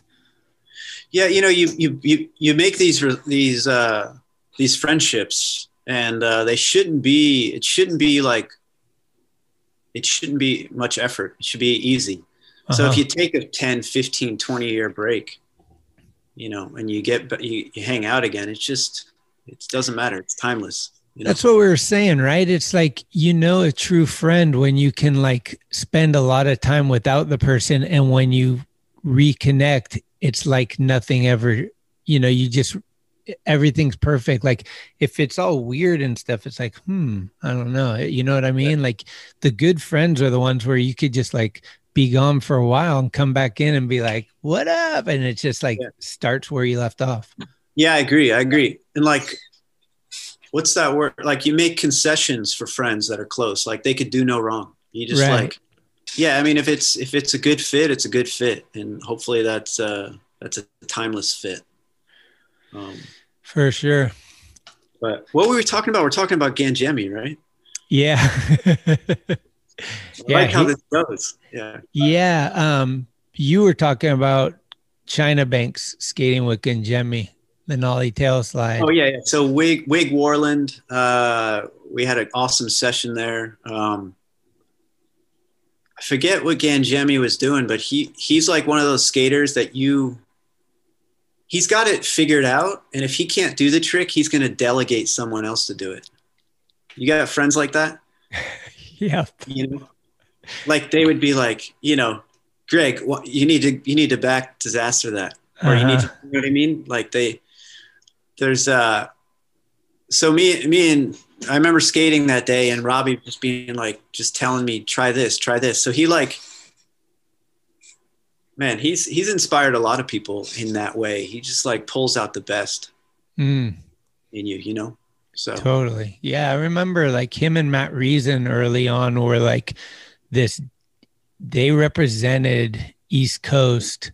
What was different about East Coast and West Coast to me, you know, like Dan Pensyl later came and kind of explained to me, like, all your spots are fucking perfect. All our spots are fucking cobblestone and, you know, all this shit. And, but it kind of was true. Like, that was the mentality. Like, dude, we're skating fucked up shit. And when we come out here, of course, we love everything. Like, it's, it's almost made to skate comparatively. So, that's a i mean grow, growing up on the east coast that's that's a lot of people's like their conversation is like they I mean, I mean i learned kickflips in gaberman's garage right? Like i, I learned kickflips in an area that was like like no bigger- stationary. yeah no bigger than this room. You know what i mean? And then when we figured that out then we built a mini a mini ramp in there. So we're talking about it's like east coast skaters of that time like dealt with a lot of bullshit and made it work. Right. like like not too many of us were like crybabies about spots. And so when we got to something that was good it was just like you you skate until you can't. You know it's like that blue collar work ethic. It's like you you don't you never had it this good. So Yeah, and you're dealing with all kinds of conditions with the weather too. That like out here, it's like 60 to 70 all year round. Like you don't have snow or any of that shit. And back there, it's mm-hmm. like when you can get some, you're like, I gotta get it because Exactly. it's snowing half the time or whatever. Huh? Yeah, it's interesting to see kind of like that now, the perspective of all that stuff, and kind of be like, oh, okay. You kind of really start to figure out why people are the way they are too. Like, you know, why yeah why they're deemed like high maintenance right? why they're go with the flow you Right. know it's it's all relative to like what got them there in the first place so um but yeah so you've had Manzoori on the show i'm gonna go watch that Yeah. Um, i'm a big fan he was, he was tell dude, some of the stories are so sick. Like he went to uh George Harrison's Castle or something with Tony Hawk and Lance Mountain. and I think either Bob Dylan or Tom Petty was there. I like, think it's, yeah, I think it's Tom Petty. Yeah, it's that's the, yeah. so yeah. He's had a charmed life though. He's and yeah, me and him actually filmed Toad's wedding together. Oh, cool. Yeah, so I've known Mike pretty well for a while. I think I met him mostly um you know, I met him in the city probably adrenaline days, but then like once he was working for America and uh, S and all that, I started to really through Thrasher are our working together like you know, you there's certain guys that you're like, this is more than a a, a coworker. This is actually a cool dude, and I want to build a friendship with. And he was one of those dudes for sure. Yeah, similar to, to what I was saying about Gallagher, Dan Gallagher. Oh. Um, you, you, you surround yourself to, with Mike. You know, you, you're around Manzoori, you're going to learn some shit. Right. Right. And if you don't, you're, if you don't, you're an idiot. You're not paying um, attention. Yeah. Dude, really, really interesting you know, really humble and like his his wife too, Sharon. Like they're just like they're they're just excellent human beings. So like, yeah, honored to know those guys. Um, All right, before we get to current day status, we got to talk about one last thing. the old slap angel. Yeah. How did that happen? Did someone ask you to design a logo for Slap, or were you just doing art and then someone said, "Oh, that would work for Slap"? Or I mean, the mentality I had at that time, I would not be able to like come up with if if you if you sort of if it was under the trappings of hey you know you're you're an artist if you can come up with a logo that we're going to use for the next 20 years you know see let me see what you got like that's just not like reality it's like uh so you mentioned pressure. Or yeah, and it's something that just sounds it just sounds like nothing I would be a part of at that time. Uh-huh. You know, um, it took me a long time to be even to the degree of professional that I am now. You know, and I'm not even like you know, uh, definitely a pro in, in a lot of ways. But uh, so you mentioned 469 14th Street. Do you remember skating flat ground out front? Oh yeah Do you remember across the street there was that ledge and it always had like bullshit graffiti on it? There was like a, a wooden fence with a ledge. It was right next to uh, Naps. Naps was a bar. Naps two, I think it By was. By the laundromat, right? Yeah. So it went. It went. Yeah. Laundry, laundry bar. Yeah, yeah. Yeah. It was cool setup. You do your laundry and you go have a beer and play pool. I mean, uh-huh. it's, it's a good time. Um, but there was this wall so there was this driveway and then there was this wall and i remember going out like you know at night and just painting on that wall just painting just bullshit that i would be doodling you know it's not no like graffiti aspirations like no like uh I just it seemed like a fun thing to do. So we would go out and paint on the wall and whatever. And sometimes I would have a, a girlfriend with me, or sometimes I would just be doing it by myself. But that's kind of like where that character developed. And so you're talking about a good year, maybe, of just doodling it. Like whenever I would go to skate spots, I would draw on someone's board, or, you know, I always had a marker in my pocket and I would just put it somewhere. Were you doing Again, grip tape art? Yeah, but not like extensive, not nothing memorable. Uh-huh. You know, I would do grip tape art, but it was just like a written, coined phrase that I heard, or a lyric uh-huh. that I heard, or like nothing too extensive but so that kind of a, that that character evolved naturally, and it used to be really sharp, like sharp uh, features, like the wings. Just the character was very sharp, and then it kind of got rounded and more fluid. And uh, I don't know if this is too much of an interesting story, but this is like this gets back to like right time, right place, sort of magic. Mm. Um, at the time of that uh, Jersey barrier spot, you know that spot that's now the Gap headquarters. That was like a it was kind of like a half, sh- like it was a little pit that had Jersey barriers around it and bank going up to it. By the Bay Bridge. Yeah. Yeah. Yeah. So I would skate down there um, in in session after work. That place was uh, sick. McKenney had the cover of Transworld, right? Uh, maybe. Yeah. Phil, Phil backside tail slide around the corner. Yeah, through the corner. Yep. I filmed Yeah. that. You did. Yeah. Oh, good. I remember going there with Upson once, and he was doing a front blunt, and we were sort of uh, we were betting each other who could land their trick first, and we the bet got so high it was like a month's free rent if you land it right here. And uh, I'm totally going off on a tangent, but anyways, I owed him a month's of rent He made it. because he did a front blunt. Um, all right, that's just, so I'm not like I'm not like good at bets, right? But uh, all right, let me rewind a bit. So I'm I'm leaving four six nine. This is like a year after doing that doodle here and there. Um, I'm skating down. I stop at Rainbow Groceries, which is like a spot that you would go to, right? hmm And outside of Rainbow Groceries, I find like this graffiti marker, like a you know a fat, extra fat graffiti marker, and it had like Velcro in it, you know. So I'm imagining it. Some some guy was doing graffiti, and it like you know how graffiti guys they Velcro their shit into their jacket, like Twist used to do it. I didn't know. You ever that. seen that? Uh-uh. They get anyways yeah so i find this marker and i'm like this is this is sick and i skate all the way down to the spot and no one's there right this is like pre cell phone so nobody that i'm supposed to meet is there and uh, i just start doing the same doodle that i've been doing on you know that i'm annoying the shit you know everyone around me is so annoyed by it because i'm doing it all the time and so i put it up in that spot on the inside. And then all of a sudden uh it's it like from that day it shows up in like photos right? And then lance is like you know what hey what's that thing that you do? You know what what is that all about?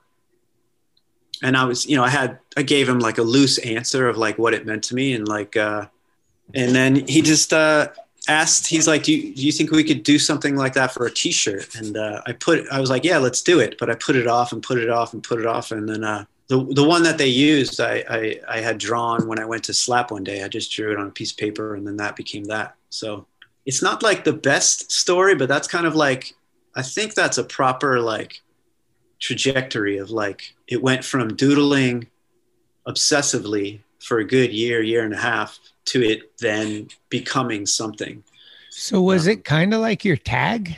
Like would you wherever you were going, were you putting it up? I don't say it was my tag because I wasn't like I didn't have like the ambition of a graffiti artist, you know, like like good graffiti is like everywhere all the time, you know. Good graffiti is like a virus. It's just like there, it shows up and it just takes over. Uh-huh. Um, and I was just I would draw it on people's skateboards and I would draw it at places, but it wasn't like I was drawing it at a graffiti spot.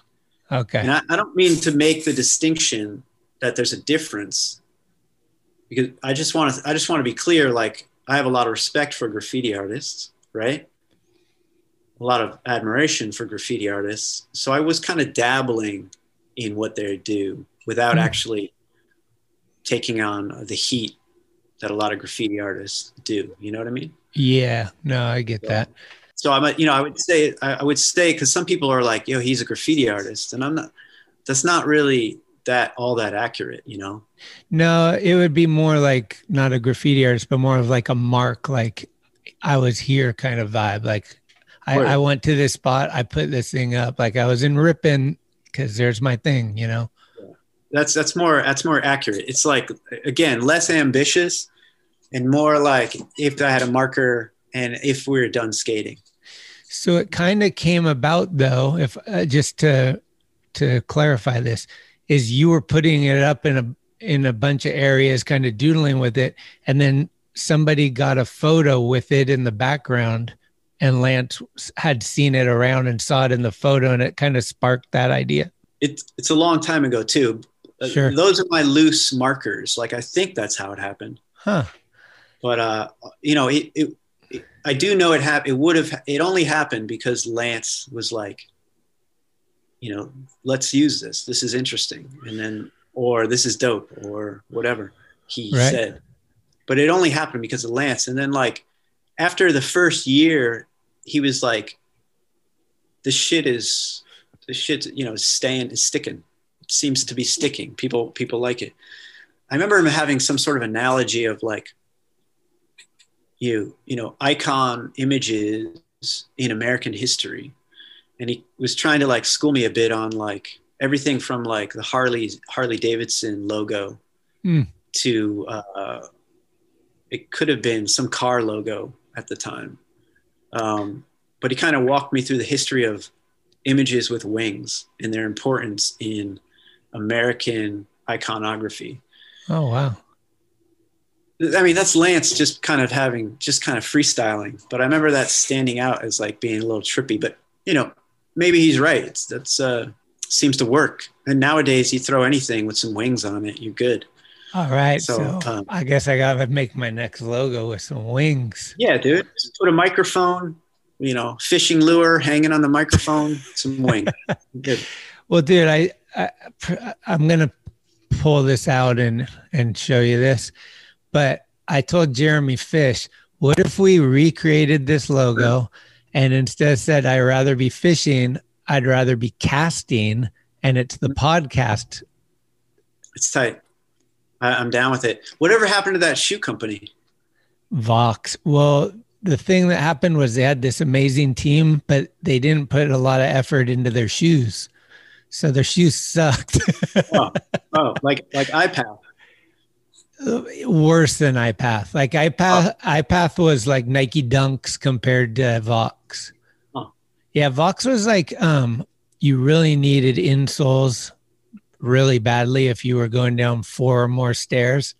And uh yeah, it was just I think those guys, you know, I love Ed Dominic and the crew that he assembled, the team with Shakus, and all, it was like the best shit. Like E-Man, Hewitt, Navarrete, Drehobl, Cravette, Strubing. uh, Strubing, yeah, Duffy. There was so many dude, and it was just great times. And they all had that same ethos where it was like, we're gonna have fun before.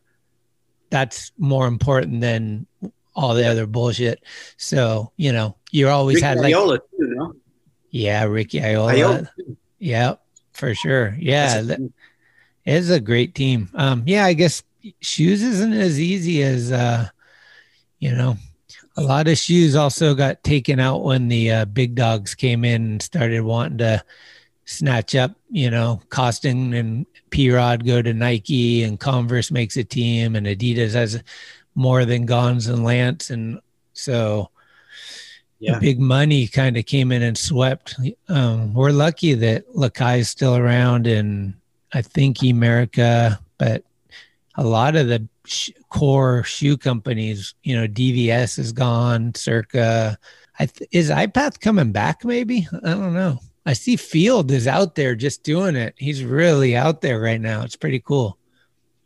I mean, I don't I don't know what he has going, but I'm backing it. I mean, Field Field is amazing. Like uh Field is to me like one of those guys that should still have a pro board out there and he should still be recognized for you know his influence. But you know, I don't know. It's weird, weird, right? Skateboarding's weird. Like Yeah. you could draw the parallel between like the struggle of like jazz musicians of some of these guys were like influenced so many people but never really never really had a pot to piss in you know? Um, but in skateboarding you know maybe it's a little different. Maybe matt definitely had a pot to piss in but he lost the pot. Um, yeah. i don't know. I think yeah, it's, it's everybody gets fucking off the you know sidetracked, if you will, for a little bit, and some things happen, and partying gets taken over, and lots of different things, and then you kind of realize what really matters, and hope you can still hold on to it. It's- But you, Seems but like- you think about field and you think like skateboard royalty. I know that's kind of a overused term. Mm, but if there ever was like a sort of if there ever was someone to you know to write the story of skateboarding and uh, how some of these guys impacted uh, other people in life and skateboarding and all that like fields up there like matt Definitely. field is major major influencer mm, um, so yeah what if he's getting ipath together dope mhm. do it Yeah. Rasa Libre. I think Rasa Libre is still like I, I might own like three skate shirts. I think that's that's one of them that is in heavy rotation. Sick. Libre. Yeah. I know Pales and Carl. I don't know if Matt's involved, but Satori just got revamped. Yeah, I mean, I'm I'm up here. I I, I hang out with Brent. Uh, it sounds like it's a good program. Rad. I know Brent's on that on that Satori Oh, yeah. again. Um, They put out some cruiser wheels. Um, yeah, Satori. It's a good time for it to come back. Um, they got really big, right? Do you remember being in Whole Foods and like you'd be in line paying for whatever you're paying for, and you look over and there's like a Satori hat. You remember? You remember? It got so big. Yeah. No, Satori. It's like such a weird scene. Like they went pop. They they like blew up. yeah. So I don't know what happened there. Where I don't even I don't even know where they went. I don't know how to follow that. Like, but it seems like Skateboarding blew up though. I mean, I I go to Disneyland and I can't count on two hands how many Thrasher shirts I see. It's crazy. Like, you know, or at the airport or wherever you're going, there's it's just like skateboarding is or skateboard uh style. They don't necessarily even skateboard, but like they they drew to the Van shoe or the Thrasher shirt or the hat that says I don't know. You know, it's interesting. It's crazy to me. Like, wow.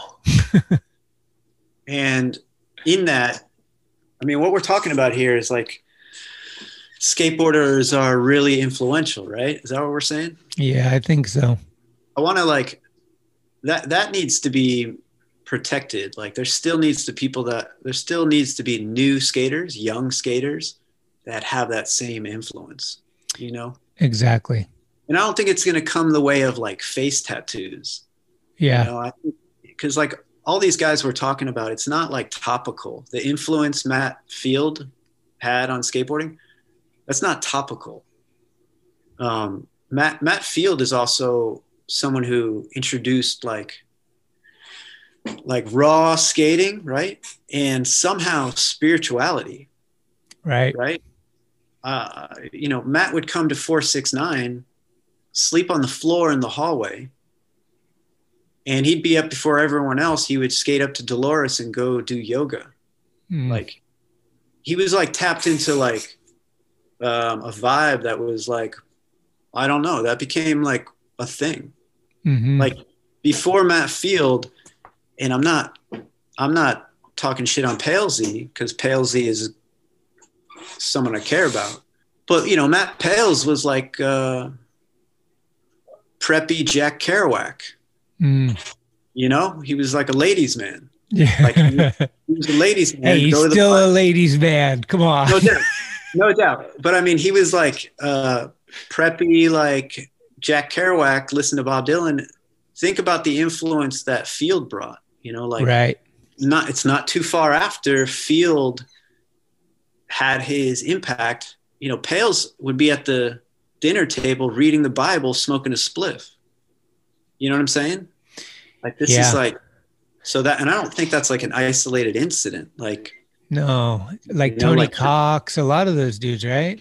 dreads dreads came came into skateboarding pretty hard and it wasn't like alva dreads it was Right. like it was like yes i it was like rasta like Right. respect like so again we're talking about trends but we're not talking about topical trends we're not talking about thrasher sweatpants Yeah. you know like skaters need to bring that impact bring bring that influence today for the Mhm. next generation to be you know viable I think what you're saying right here, if if if I can, is uh without Matt Field, there might not be a ganja in your brain.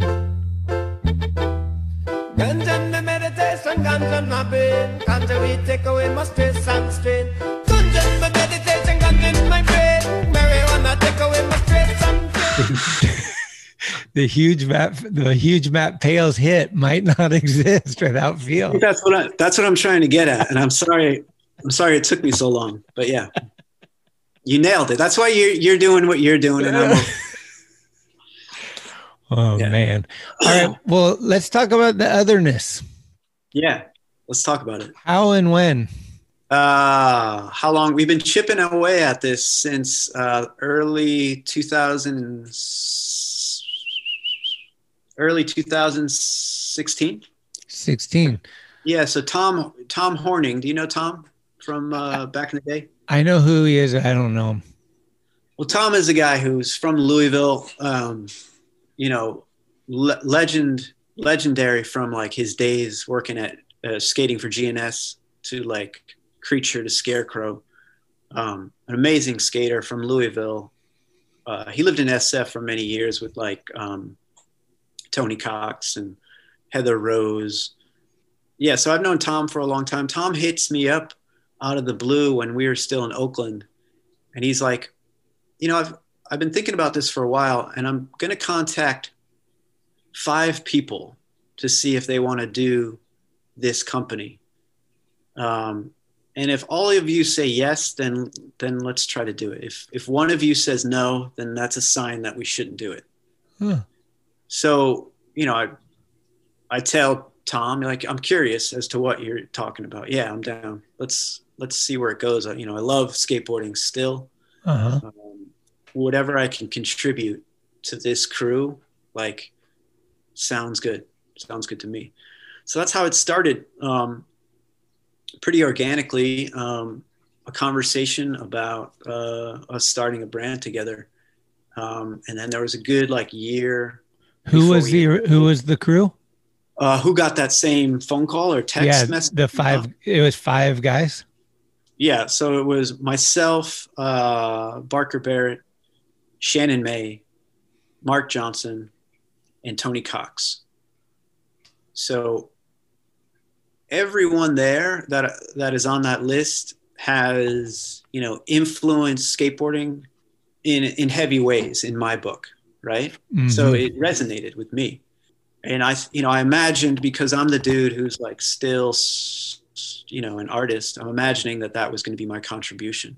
You know, Right. like let me just that's just how I took it. So um yeah, so everyone was down and shortly after we had a group text uh that went probably a year and a half where all of us chimed in on ideas and, and kept it going. Um and it just sort of evolved it evolved that way. A lot of great ideas and uh you know, I started like um like kind of equivalent to do you use Slack at all for work? Slack. Yeah. So I started like an equivalent to Slack. Uh, this this I think it, what is it called? Trulio or something? Some sort of platform where I started like grabbing all of our ideas that were in a text message form and putting a date to it to them and sort of cataloging all these things that we could do. So I started doing that and then I presented it to everyone like, hey, if you have any ideas, put it here. Here's how you log on. Uh, this would be a great way for us to not just brain fart all of these ideas. Because, you know, you get on a group text, and I don't know if you're like me, but I shut those things off. You know, I like uh, group texts, like I mute them and then I catch up with them when I can. Yeah. So it's not really the best way to like put great ideas. Great ideas get lost. So yeah, anyway, so my part early on was just collecting all these good ideas and just I believed in the whole vibe. Huh. Like I, I thought we could pull it off. And then it came time to like finding a name, getting a name, uh, you know, you know, paying for the name to be patent pended and uh, just yeah, it just kind of evolved like any other small brand would. How did the name come up? We all had different names, and I think Mark had access to a lawyer at the time. So I think he just took all of our names and gave it to the lawyer uh, to see which one was which one was taken, which one wasn't.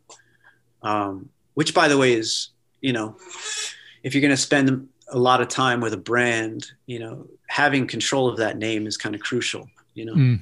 So, yeah, so Mark took care of that. That was amazing.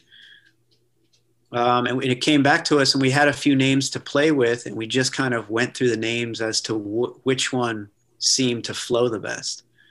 And you know, as it as it works out, like otherness just had the rhythm that we were looking for. Hmm. Um, otherness had the vibe that we were looking for. um, you know, it's a word that comes with a lot of history, so you have to be respectful of how it's used. And uh, but if you could rationalize and get through that part, it's a pretty powerful, pretty powerful word. So um, yeah, we just kind of like made the brand happen that way. Curious as an artist, when you're thinking of a name, are you thinking at all when you're thinking of the name how how it could look or are you like what is your thought process on that like would you ever come up with the name and you're like dude it's it's not going to work like aesthetically but it's a great name or like what's your process there i mean you know i don't have i wouldn't be the best person to ask because i'm not starting companies left and right but um, it was part of our conversation and it's a great question you got to consider like um, you know, how many companies are in skateboarding right now with the letter A in them? You know, or like how many how many have the letter O? So it's like you got to sort of like navigate around what's this going to look like in a year from now, 5 years from now. So you kind of want to you want to get something a name that's going to be less about you in that moment and more about like what it could be. You know what mm-hmm. I mean? Mm-hmm. Um, so yeah, we considered all those things, and uh, it took it took a long time to get it uh, to work out. Part of that question for me is like, before you finalize what the name's going to be, is part yeah. of the process like coming up with a logo at the same time that could work. So you're like, you know what I mean? Like, yeah. if I can't come up with a logo, this name's not going to work. Yeah, so, I mean that's that's that's totally part of the the equation, right? Like yeah. how are we gonna how are we gonna un- unravel all of this?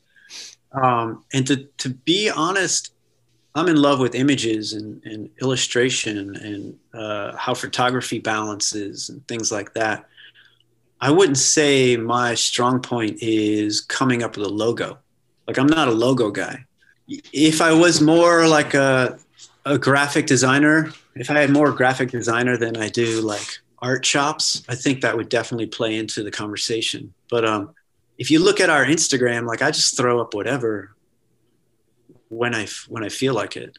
Uh-huh. Um, and maybe that's not the way to do it, but it, you know, I'm still, you know, I'm at a certain, I, you know, I'm into Instagram and then I'm not. So I know it's our only way to get out there and have the public look at our stuff. But at the same time, I like I like for whatever putting we're putting out there to have some sense of hand involved.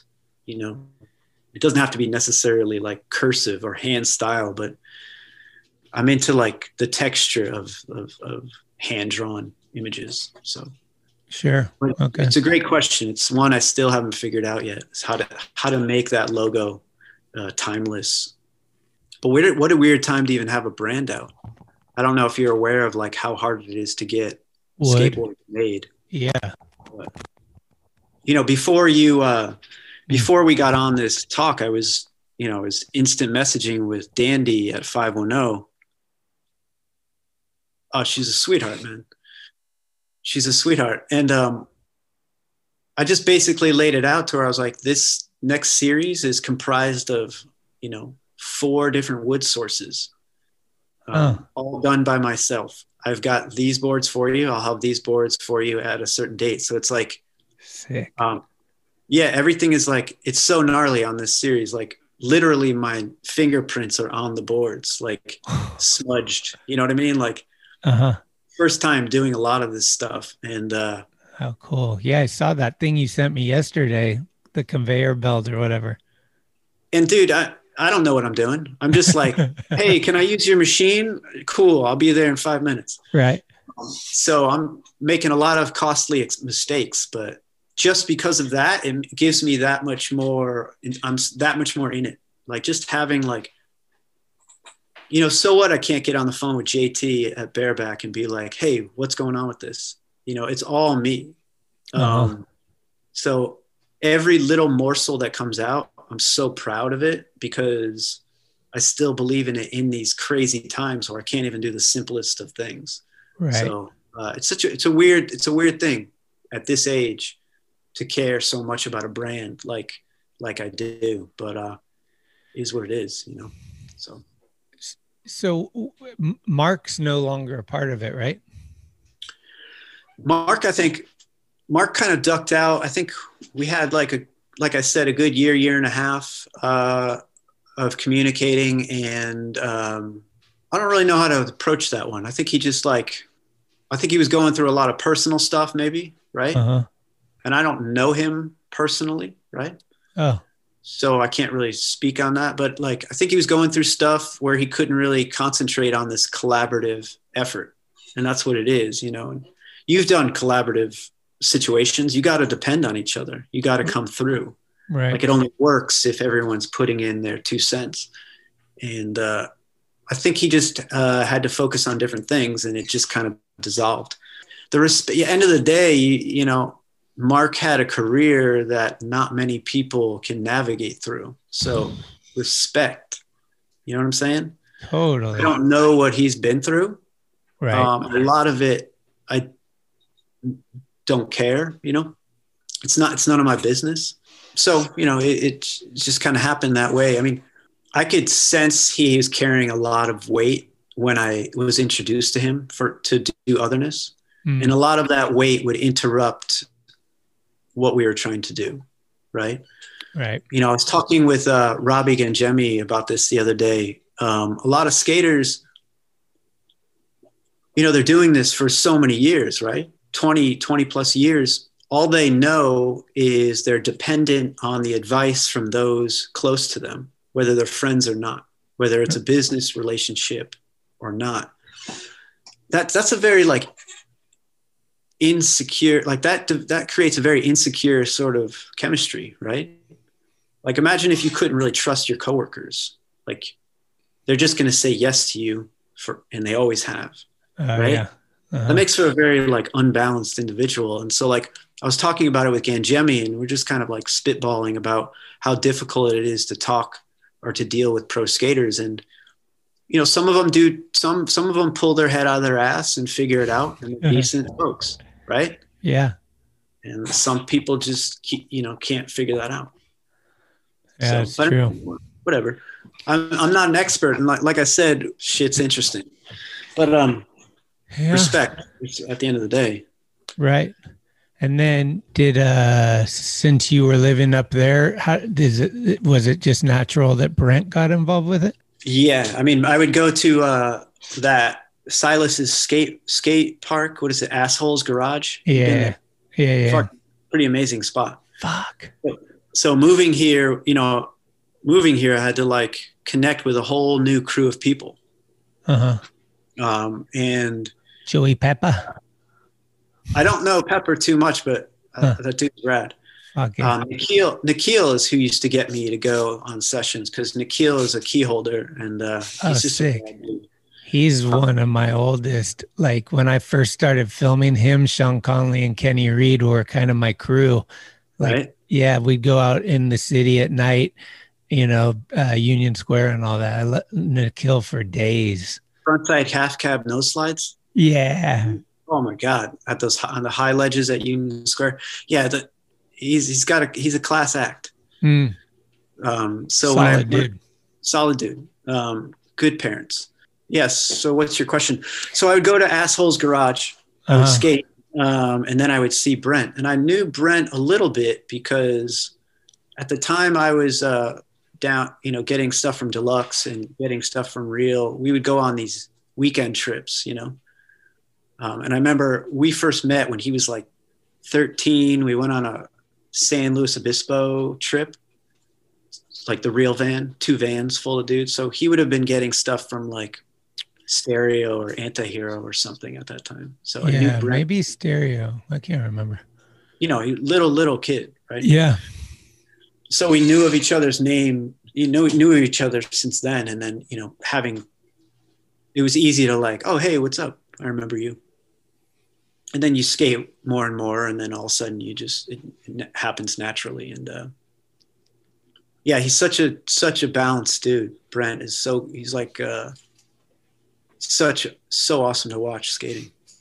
Yeah, he's a treat, especially like at Burnside and stuff. If the weather's good up there, you got perfect weather and you got gas to go anywhere.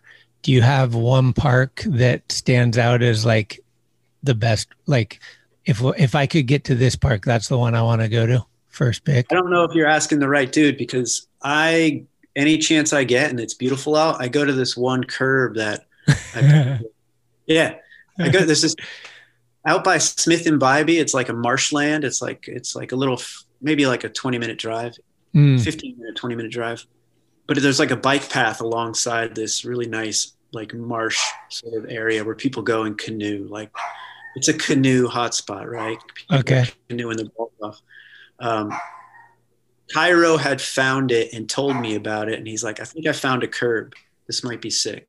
And uh, yeah, I go to the spot. We we broke the curb in, we fixed it, we painted it. It's just like this massive, long, double-sided curb, and Oh. so so I don't have a good answer for you, man. Whenever I get a chance and I'm like feeling strong, I go there with my dog and skate.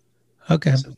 Fair enough. I got the double set at uh, or the double sided at uh, Pier 27 is is my slappy haven and it has a double sided curb and like slappy curbs everywhere and then there's like a downhill double sided. Oh, dude. It's Wow. pretty it's pretty legit. It's like Nice. yeah, you got to go early though cuz it's kind of like people know about it so it can get blown out. blown out by skaters. Yeah. But right now with pandemics, so it's it's at like um where the boats dock, uh the you know the cruise ships, Yeah.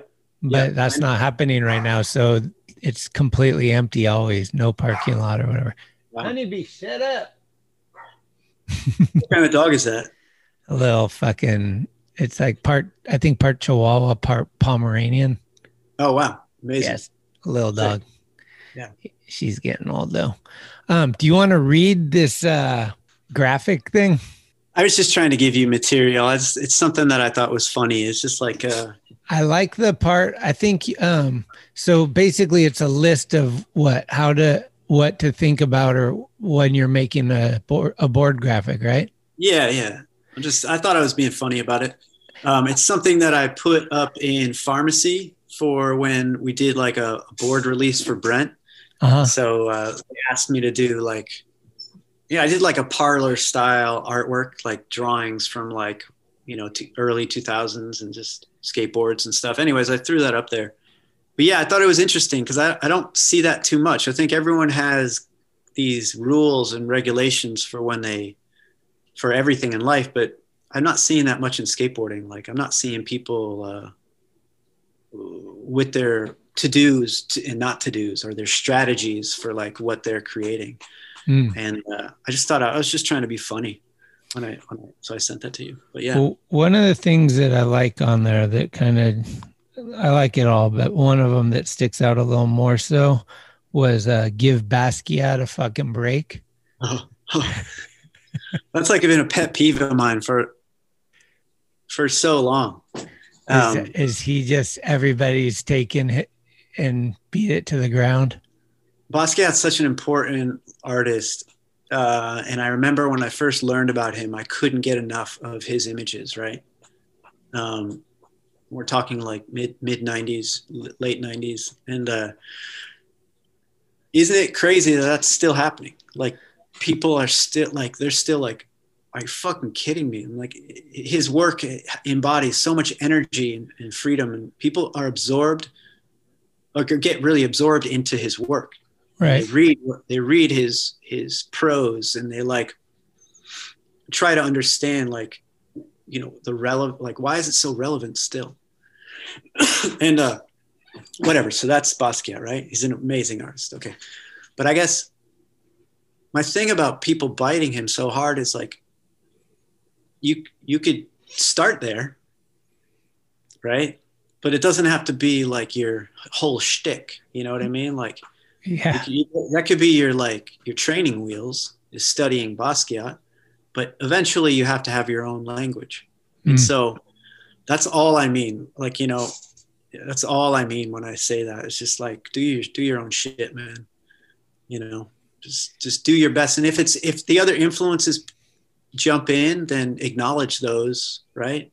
And go in another direction. Like uh this is I'm not I don't mean to be like a know-it-all, but this is like stuff I think I read about this in like an old Robert Rauschenberg interview where he talks about, you know, the people that he he works with and he's influenced by. And I'm not doing it any justice, but but the takeaway from that interview I read from so long ago um, was just if you if you find yourself doing things like other people, just go in in another direction. Like acknowledge that you're biting. You know what I mean? Mm. So, yeah, man. I'm just that's a just, good lesson. I'm just trying to be funny, but I, well, but does Basquiat does he if if you got an artist uh, Mount Rushmore is Basquiat in in there? Oh, dope. That's a great question. Uh, without a doubt. Yeah. Yeah. Who's, I mean, who- I just, who's on his side? you know, it's interesting, right? You like Morrissey and then you learn about Vini Reilly. You know what I mean? You, you like Basquiat, you learn about Cy Twombly. Mm. Um, so these are the influences that they had. Yeah, I think so. So it's like you, um, it's just they're all so intertwined that you, yeah. So yeah, Basquiat's up there, Rauschenberg's up there, and then I don't know. I've got you know, there's several other artists that I, I don't know how to to just pick pick the Mhm. rest. Yeah. but those two those two people are, were like so accessible. You know what I mean? Right. You like Rauschenberg, Robert Rauschenberg? I don't know. I mean, Robert Rauschenberg, just look, spend an afternoon looking at his images. It's like uh, they're so heavy, like what you see in skateboarding Okay.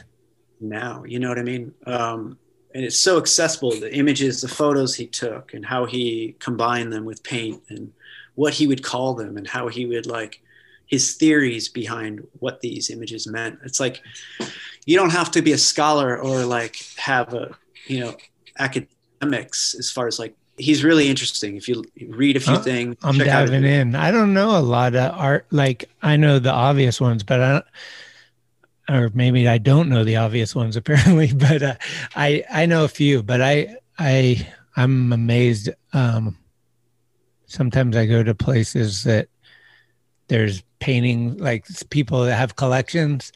Yeah.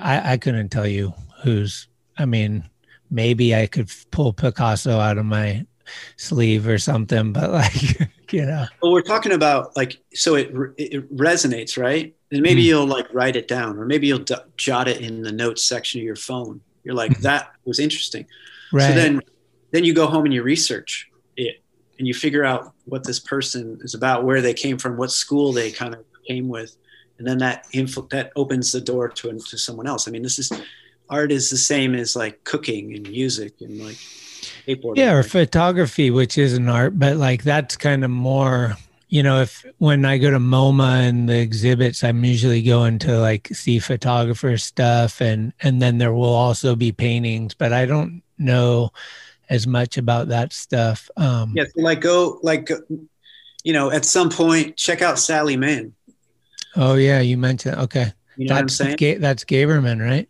and like gaberman would write to her No way. Right Okay. like hey this photo of your daughter I need Gaberman on the show actually. We got to talk. absolutely man Yeah, he's a great Like- dude. he's at, like outside of what he's done commercially like his influence on skateboarding is unparalleled Yeah. i mean he's going to be a little woody allen about it you know what i mean Which is great. Which is could be great. Sometimes it's annoying. It's annoying as fuck. But uh yeah could do no wrong. Gaberman uh and his wife noelle like they're just like really amazing like image makers. Uh-huh. so Do you during the pandemic and stuff, uh, Cheryl and I, because we we take this thing, we're taking it serious, and we've been kind of like abiding by the, we're what they call rule followers. So when they tell you to stay indoors and wear a mask, that's what we're doing. Anyway, uh, we got into documentaries. That's kind of been our thing. We we watched in the first three months, we watched fifty documentaries and it was just fucking epic. Like I've always been into documentaries, but I've never like kind of structured my life to like watch a bunch, right, and soak them in. takes And- patience Yeah. dude the information that comes with it and just like i mean there was some amazing ones. Like that it was just making this time go by in a positive way. Like to me what i always say is if i learn or i progress it was a good day. Like those are the two things. On top of that i like to laugh. Those you know those are some important values that i have right? I'm a simple man. Uh, yeah. but uh I'm wondering, did you, do you guys watch? I, I know you mentioned not too much TV and stuff, but like, do you, will you watch a, a home movie or a documentary or any Oh, stuff? dude, like, I, I, I don't don't think I watch as much TV as everyone else. Oh, I just try to like not watch it because it's like I, I have other things I want to take care of. Like Tiffany exposes me to so many amazing films and, and Mm. documentaries and shows, and you know, as well as we watch bullshit too. Like whatever, we'll, we'll take what we can get. But yeah, there's nothing I would say. Are you asking me like what I- what I'm watching? What I'm yeah, something like I saw this. Uh, what was it called? The Odessa Project. I think it was about this dude that stole a submarine. It was so fucking epic, and like the it's a documentary, and they're like talking about this guy, right? And he's like just this elusive dude, and the guys are like, "You're never gonna get this guy. He'll never fucking do an interview, right? He's he's like mm-hmm. Jehovah, but like in that world." And then the next scene is the dude in a submarine location unknown and he's doing the interview and he's like kind of like Scarface, just like, what the fuck you want to know? And it, dude, it's so amazing. Like for sure, Greco saw this and loved it. It's like that kind of guy, just like fucking whatever. And uh, I don't know, that one stuck out to me. And then I, I really got into, I started like tripping on myself because I was like, dude, you are obsessive about serial killers. Like all that stuff that, like the Unabomber, the Night Stalker, those are so amazing. First 48. Do you watch First 48? Mm, or no? For, isn't that a isn't that a, uh, about First 48 of like cr- prob- of crime solving? Isn't that a thing? Maybe I, I haven't seen it though. Maybe Oh, I gotta. Tiff- Tiffany's big on that too. She's uh, okay, like Mind Hunter. It was that one. I, whatever you're gonna say, she's watched them and uh, she's really into it. Um, Right. but honestly, like I, uh, I hear what you're saying, and hopefully you could text me some uh, some some good things to watch. Yeah. Um, but I get so brain fried from in the in recent months from work or whatever that I I just go listen to like really quiet records. Oh yeah. Vinyl. Yeah, vinyl. Vinyl. I I I've spent some money on a sound system that sounds pretty good, and uh, Nice. so I can't like. Do you have an I- extensive vinyl collection? Like if you move, is it a bitch? No, no. Okay. It's like no, it's mellow. It's like five boxes maybe. It's mellow. Okay. but it's like I just uh to answer you like I I'll, I'll hit you up for like recommendations but like Oh, man yeah. in the last uh, six months I just been I've been having like serious brain fried moments where I just need to Chill just out. do nothing man and like I in those do nothing I like take notes you talked about this is like a therapy session yeah no doubt but yeah I go up I go upstairs put on a record and I go fishing Yeah. And goes back to kind of meditation. Like meditation can be whatever you want to call it. Like it could be just going on a walk. It could be listening to a record. Like it's it's basically blanking everything out except for one thing where you can keep your mind like and not judge yourself, bring your back self back into the moment. Like, yep, this is a microphone. Yep, this is a microphone. Like whatever it is. We're all do, we're all doing the best we can man Fucking Yeah. Are you going out at all? Do you go out? Like, can you go out? What's Portland like during this? Uh, you know, from the news, it looks really scary. Portland. They had those uh, demonstrations up there that were looking like they were going to send in SWAT teams and stuff. And I was talking to Joe Brook. He's like, dude, that's like one block of the whole city or something. It's like, it's one area. Well, he says he, he is kind of right, but we we live in North Portland. We live right off of Lombard, and there is a police office, not a. It's just it's just a place where they do a lot of their heavy paperwork and signing of these important documents. Is like less than a mile down the street. So it's true what Joe's saying, but we during the summer and they were protesting every night, there would be helicopters. You could smell the tear gas. You could smell the smoke. Oh, Um, I would go to my sister's, who's she lives eight blocks away. We'd hang out, you know, you know, distant in the backyard, and then we'd have like we couldn't go home because it was, the roads were blocked off because protesting and police, you know, SWAT teams and stuff. So it, to ask your to answer your question, it's like it's like nothing I've ever experienced. right. What a crazy time to be alive. Like every night is so weird. So yeah, it was literally every night we would go to bed list, hearing helicopters and smelling that smell and hearing people on the loudspeaker. So Mm. yeah, it's so trippy, man. So trippy. So, um, but yeah, we, we somehow navigated through that, and uh, everybody's really hopeful about where we could go. Like, so we'll see. I don't go out, man. I th- like uh, I don't go out. Okay. We I go to Home Depot. You know, mask up. Go to Home Depot. Um, Get some I- Salba sauce. Fucking Salba wax sauce. up those curbs. No doubt. No Yeah. doubt. Um, yeah, you know, I just uh, drop boards off at local shops, go to UPS. That's kind of like what I, those, those are my priorities. Who are the local shops up there? Shrunken Head. Shrunken Head is so tight. I love Uh, Shrunken Head. We're doing a collab, Shrunken Head and Talking Schmidt. Can you believe it? Shit. Shrunken Heads is tight. Smart Collective is super dope. Oh, okay. Yeah. Um, you know, Is ph- pharmacy up there? Cal or something? No. yeah. Cal's Cal's is like the the yeah the go to. Everyone goes there. It's so Oh. surreal going into these shop, skate shops and seeing them so bare. You know, Dude, every skate shop I've talked to said this was the best year they've ever had. Like they couldn't keep hard goods in the store. They were just flying out of the fucking place. I know. I keep hearing. You know, I, I remember talking to uh, Jim Thiebaud and I was like begging him for boards, like blanks, just to get shit going. This is probably like before maybe in August. Uh-huh. Just hitting him up like, "Yo, help me out," and he would tell me about how many wheels they were going through. It was just like it was. It was the demand was so high that they had to. Uh, they had to allow certain shops. You know, they had to cut them off at let's say, whatever, 200 sets or whatever. Uh-huh. uh, yeah, I mean, the people that have accounts and can get stuff produced are killing it. So cool. Mm. So you, you see people like go from like maybe their POs were like 1,200 boards. Now they're now they're placing POs like 4,500 boards each PO. Like it's like each purchase order. So it's uh, it's pretty dope to see. People are like, kind of goes back to the statement skateboarders are heavy influencers you know Chris Pastras says we're the tastemakers i love that one rad. yeah Rad. Yeah, that's well put. Um, I'd like to think that's true.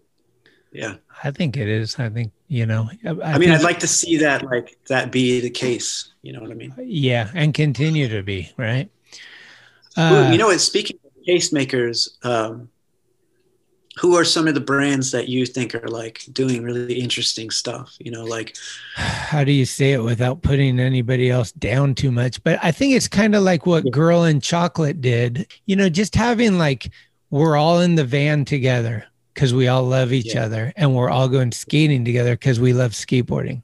It's not like this hodgepodge of dudes where it's like this guy from the east coast and this guy from the west coast that don't even know each other but they have this marketing thing that we love like there's this strategy, but like we can't get them together because he likes raviolis and he likes lasagna or whatever it is. You know, you're just like, ah.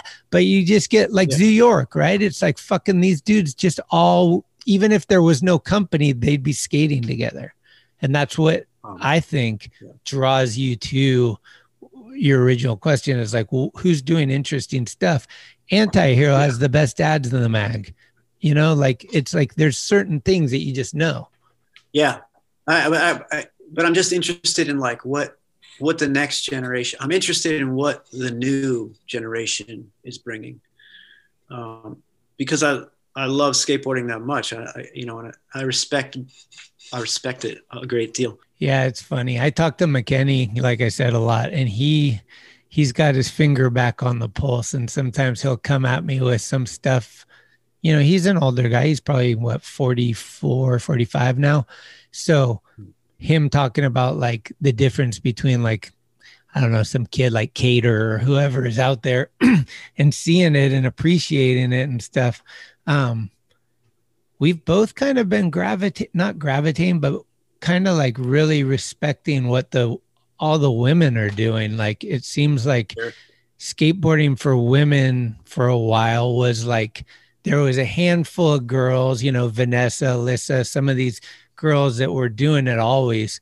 But now it just yeah. seems like there's a whole pack of them. Like they can have, it's not such a, it, like it seemed like it was kind of a rarity before, whereas now it's becoming more in line with like we have our whole community and we're there's a lot of girls ripping dude you're absolutely and what you're talking about touches on an important note in that um you know the the female skaters from the let's say even late late 90s they were ripping right but they were under such intense like critique. Do you know right. what I'm saying? Yeah. And um, it was like they couldn't really. They would have a part and it would be dope, but they couldn't really. It was ne- It was never. Um, you know, it's like the big brother always kept them down, so to speak. That's that's what I noticed. And now in skateboarding, in it doesn't matter what sex you are. Nothing matters because we're less critical of each other, and that's such an interesting like time like to witness because we've seen skateboarding come from a very like you know divided uh pastime right, right. i mean when we were kids when we were kids it was easy to like not want to watch someone because they were deemed hesh right or he's right. too fresh hesh for you know, fresh like, yep sure we had all these reasons why they weren't part of the gang right why they were deemed a kook so like hell yeah, it's an amazing time for female skaters. It's an amazing time for gay skaters. It's an amazing time for uh, black skaters. The intensity has been lifted, you know, like, um, and we're all, uh, it seems to me, at any age. I mean, it was harsh to even be an older skater for many years. The vibe yeah. was harsh, right? You, who's this old creep? You know what I mean? and I mean, I can handle stuff like that, like because I'm there to skate. I'm not there to like be somebody. Uh-huh. Um, but yeah, it's really nice to see. Skateboarding is all all encompassing, man. We we seem to be doing a good job of like lifting each other up, right? Yeah, that's amazing. I mean, not to get into a long discussion about it, but um, you know, when the Sorry. whole like when Black Lives Matter really started to take off in this last year, kind of after the, you know, the Breonna incident and all that stuff. And um, it was a heavy, I mean, it's still a heavy topic, but it, in my mind, that kind of, it really flared up, um, rightfully so. Yeah. I was talking to a lot of people about kind of, you know, racism and, and, and, yeah, civil and, rights. and that stuff. But, not to say there's no racism in skateboarding. I would never say that. But I would just say that like Chris Pastras and these people that would come on the show would say skateboarding definitely led the way again in kind of like dude, we weren't looking at what color the guy was. Like when Kareem ripped, it wasn't like he was a great black skater. He was a great skateboarder. And that's kind of what humanity needs to take out of, you know, again, skateboarding, you know, Hank Aaron died two days ago, and they were talking about how he was a black baseball player and how he had always been judged as a black baseball player. And he was such a humble person and never really like let it get to him, but he was always critiqued like, you're the black guy that took out Babe Ruth. And people didn't like that. There was a lot of turmoil. And obviously, we have a long ways to go, but I just think that like I'm really proud of skateboarding for like a nine times out of 10. embracing people for just who they are, not the color of their skin or what sex they are, or you know, any of that stuff. Not not to mention, um, wouldn't have, like we're so forgiving, right? Like there's cancel cancel culture is a big topic, and we've seen it uh, for various reasons in the last year. But skateboarding, um, you know, in, in good and bad ways, might look the other way if you're a real asshole or if you've done something really fucked up. But if you're showing the love, you know what I mean. If you're if you're getting yourself back on track, let's say, Mm. and it's like, and it resonates and it's genuine, we're like the most forgiving group of human beings. Like that's that's something I don't uh, I don't think we give each other each other enough credit about. You know. Yeah. At the Like, end, you're just wanting to celebrate, right? In, in, in whichever way that is. But when you're skating together, you're celebrating your skateboard and, and your ability to do it. And if you're at your top of your game on your skateboard and I'm on the top of my, and we're friends, we're, we're, that's what it is. And like, I saw you in a dark place and it bummed me out. And to see that you're out of there and you're back and we're doing what we've always done, we have to celebrate. I mean, it, it's it's it's strange and it's beautiful, but uh, you know, it's um, I'm 47, right? I want to see Antoine like skating. Yeah. Isn't that strange? Do you know how detached I am from him as a person? Right. Pretty matched Like, there's no, um, you know, I'm, I've been out of the game for a long time, and I just skate as much as I can when I can, when I'm when I can. But like, it's interesting to be have that skater mentality and want to see someone like that succeed. Hmm. I think that's interesting. Like, um, Right. skateboarding's really strange, man. We want to see each other do the best we possibly can, and like whatever that actually means, you know. Yeah, So for sure. it's dope. I mean, we we're pretty tolerant, patient group of people when we want to be. Well, we're winding down. I just uh, got a couple of things. Uh, do you have a good question you'd like to ask every guest from here on out that I interview? Like a question that could be in the interviews? Okay, the takeaway from this conversation is I'm not that funny. Um, so I can't give you any any good heat to work with. Um, but I think something that would be dope is like uh, there's that weird like hashtags are weird, right? On Instagram, Mm, is it weird? It's weird, right? uh, yeah. Like I, I like Brad Brad Staba years ago was pretty funny because he would just hashtag like a story or like Yeah. like, Everything. that dude's that's that dude's funny. Um, in in in that skateboarders always hashtag thank you skateboarding, Right. right? It's weird. It's weird, but it's cool. Um, so maybe at the end of each podcast, just like thank someone super random. Mm, I like You it. know what I mean? Be tight. I mean, I'm again, I'm not funny, but No, but um, it can be creative. It can be intellectual. It can be whatever you want. Doesn't or it could just be like, um, here? I'll handle the humor. You handle the smarts. yeah, yeah, yeah, or the the talking too much. Um, I would say so. In that, I'm gonna I'm gonna say like I'm gonna end this podcast by like saying thank you. You're awesome. I've always had great conversations with you.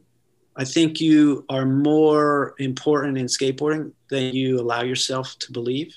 Like I think you're pretty valuable dude in this industry. So I would say thank you for taking the time. Um, but who I would thank if I was like, oh, this is the end of your podcast, thank somebody, I would say uh, Bruna De Silva. So I talked about her she on the playground. Playground. Yeah. So pivotal, that. uh, pivotal moment in my in my life was uh, her like giving me a place to be. So Awesome. Okay. know and and then also what we do on each podcast is we end with a song to take us out of here. You know, oh, yeah, something like uh, from your vinyl collection, something that maybe uh, well, your favorite video part, something that makes you think of the world today or anything, or just a song that makes you smile or angry. What's that Don Henley song, Deadhead Sticker on a Cadillac? Oh, yeah. I saw a Deadhead Sticker. A voice inside said, Don't look back. You can never, you can look, never back. look, back. I thought, thought I, I, knew what, it was, was, but did I know? know? The days are gone forever. I should have. I can see you. Let's play that. Let's just let okay. that play. Let's play that.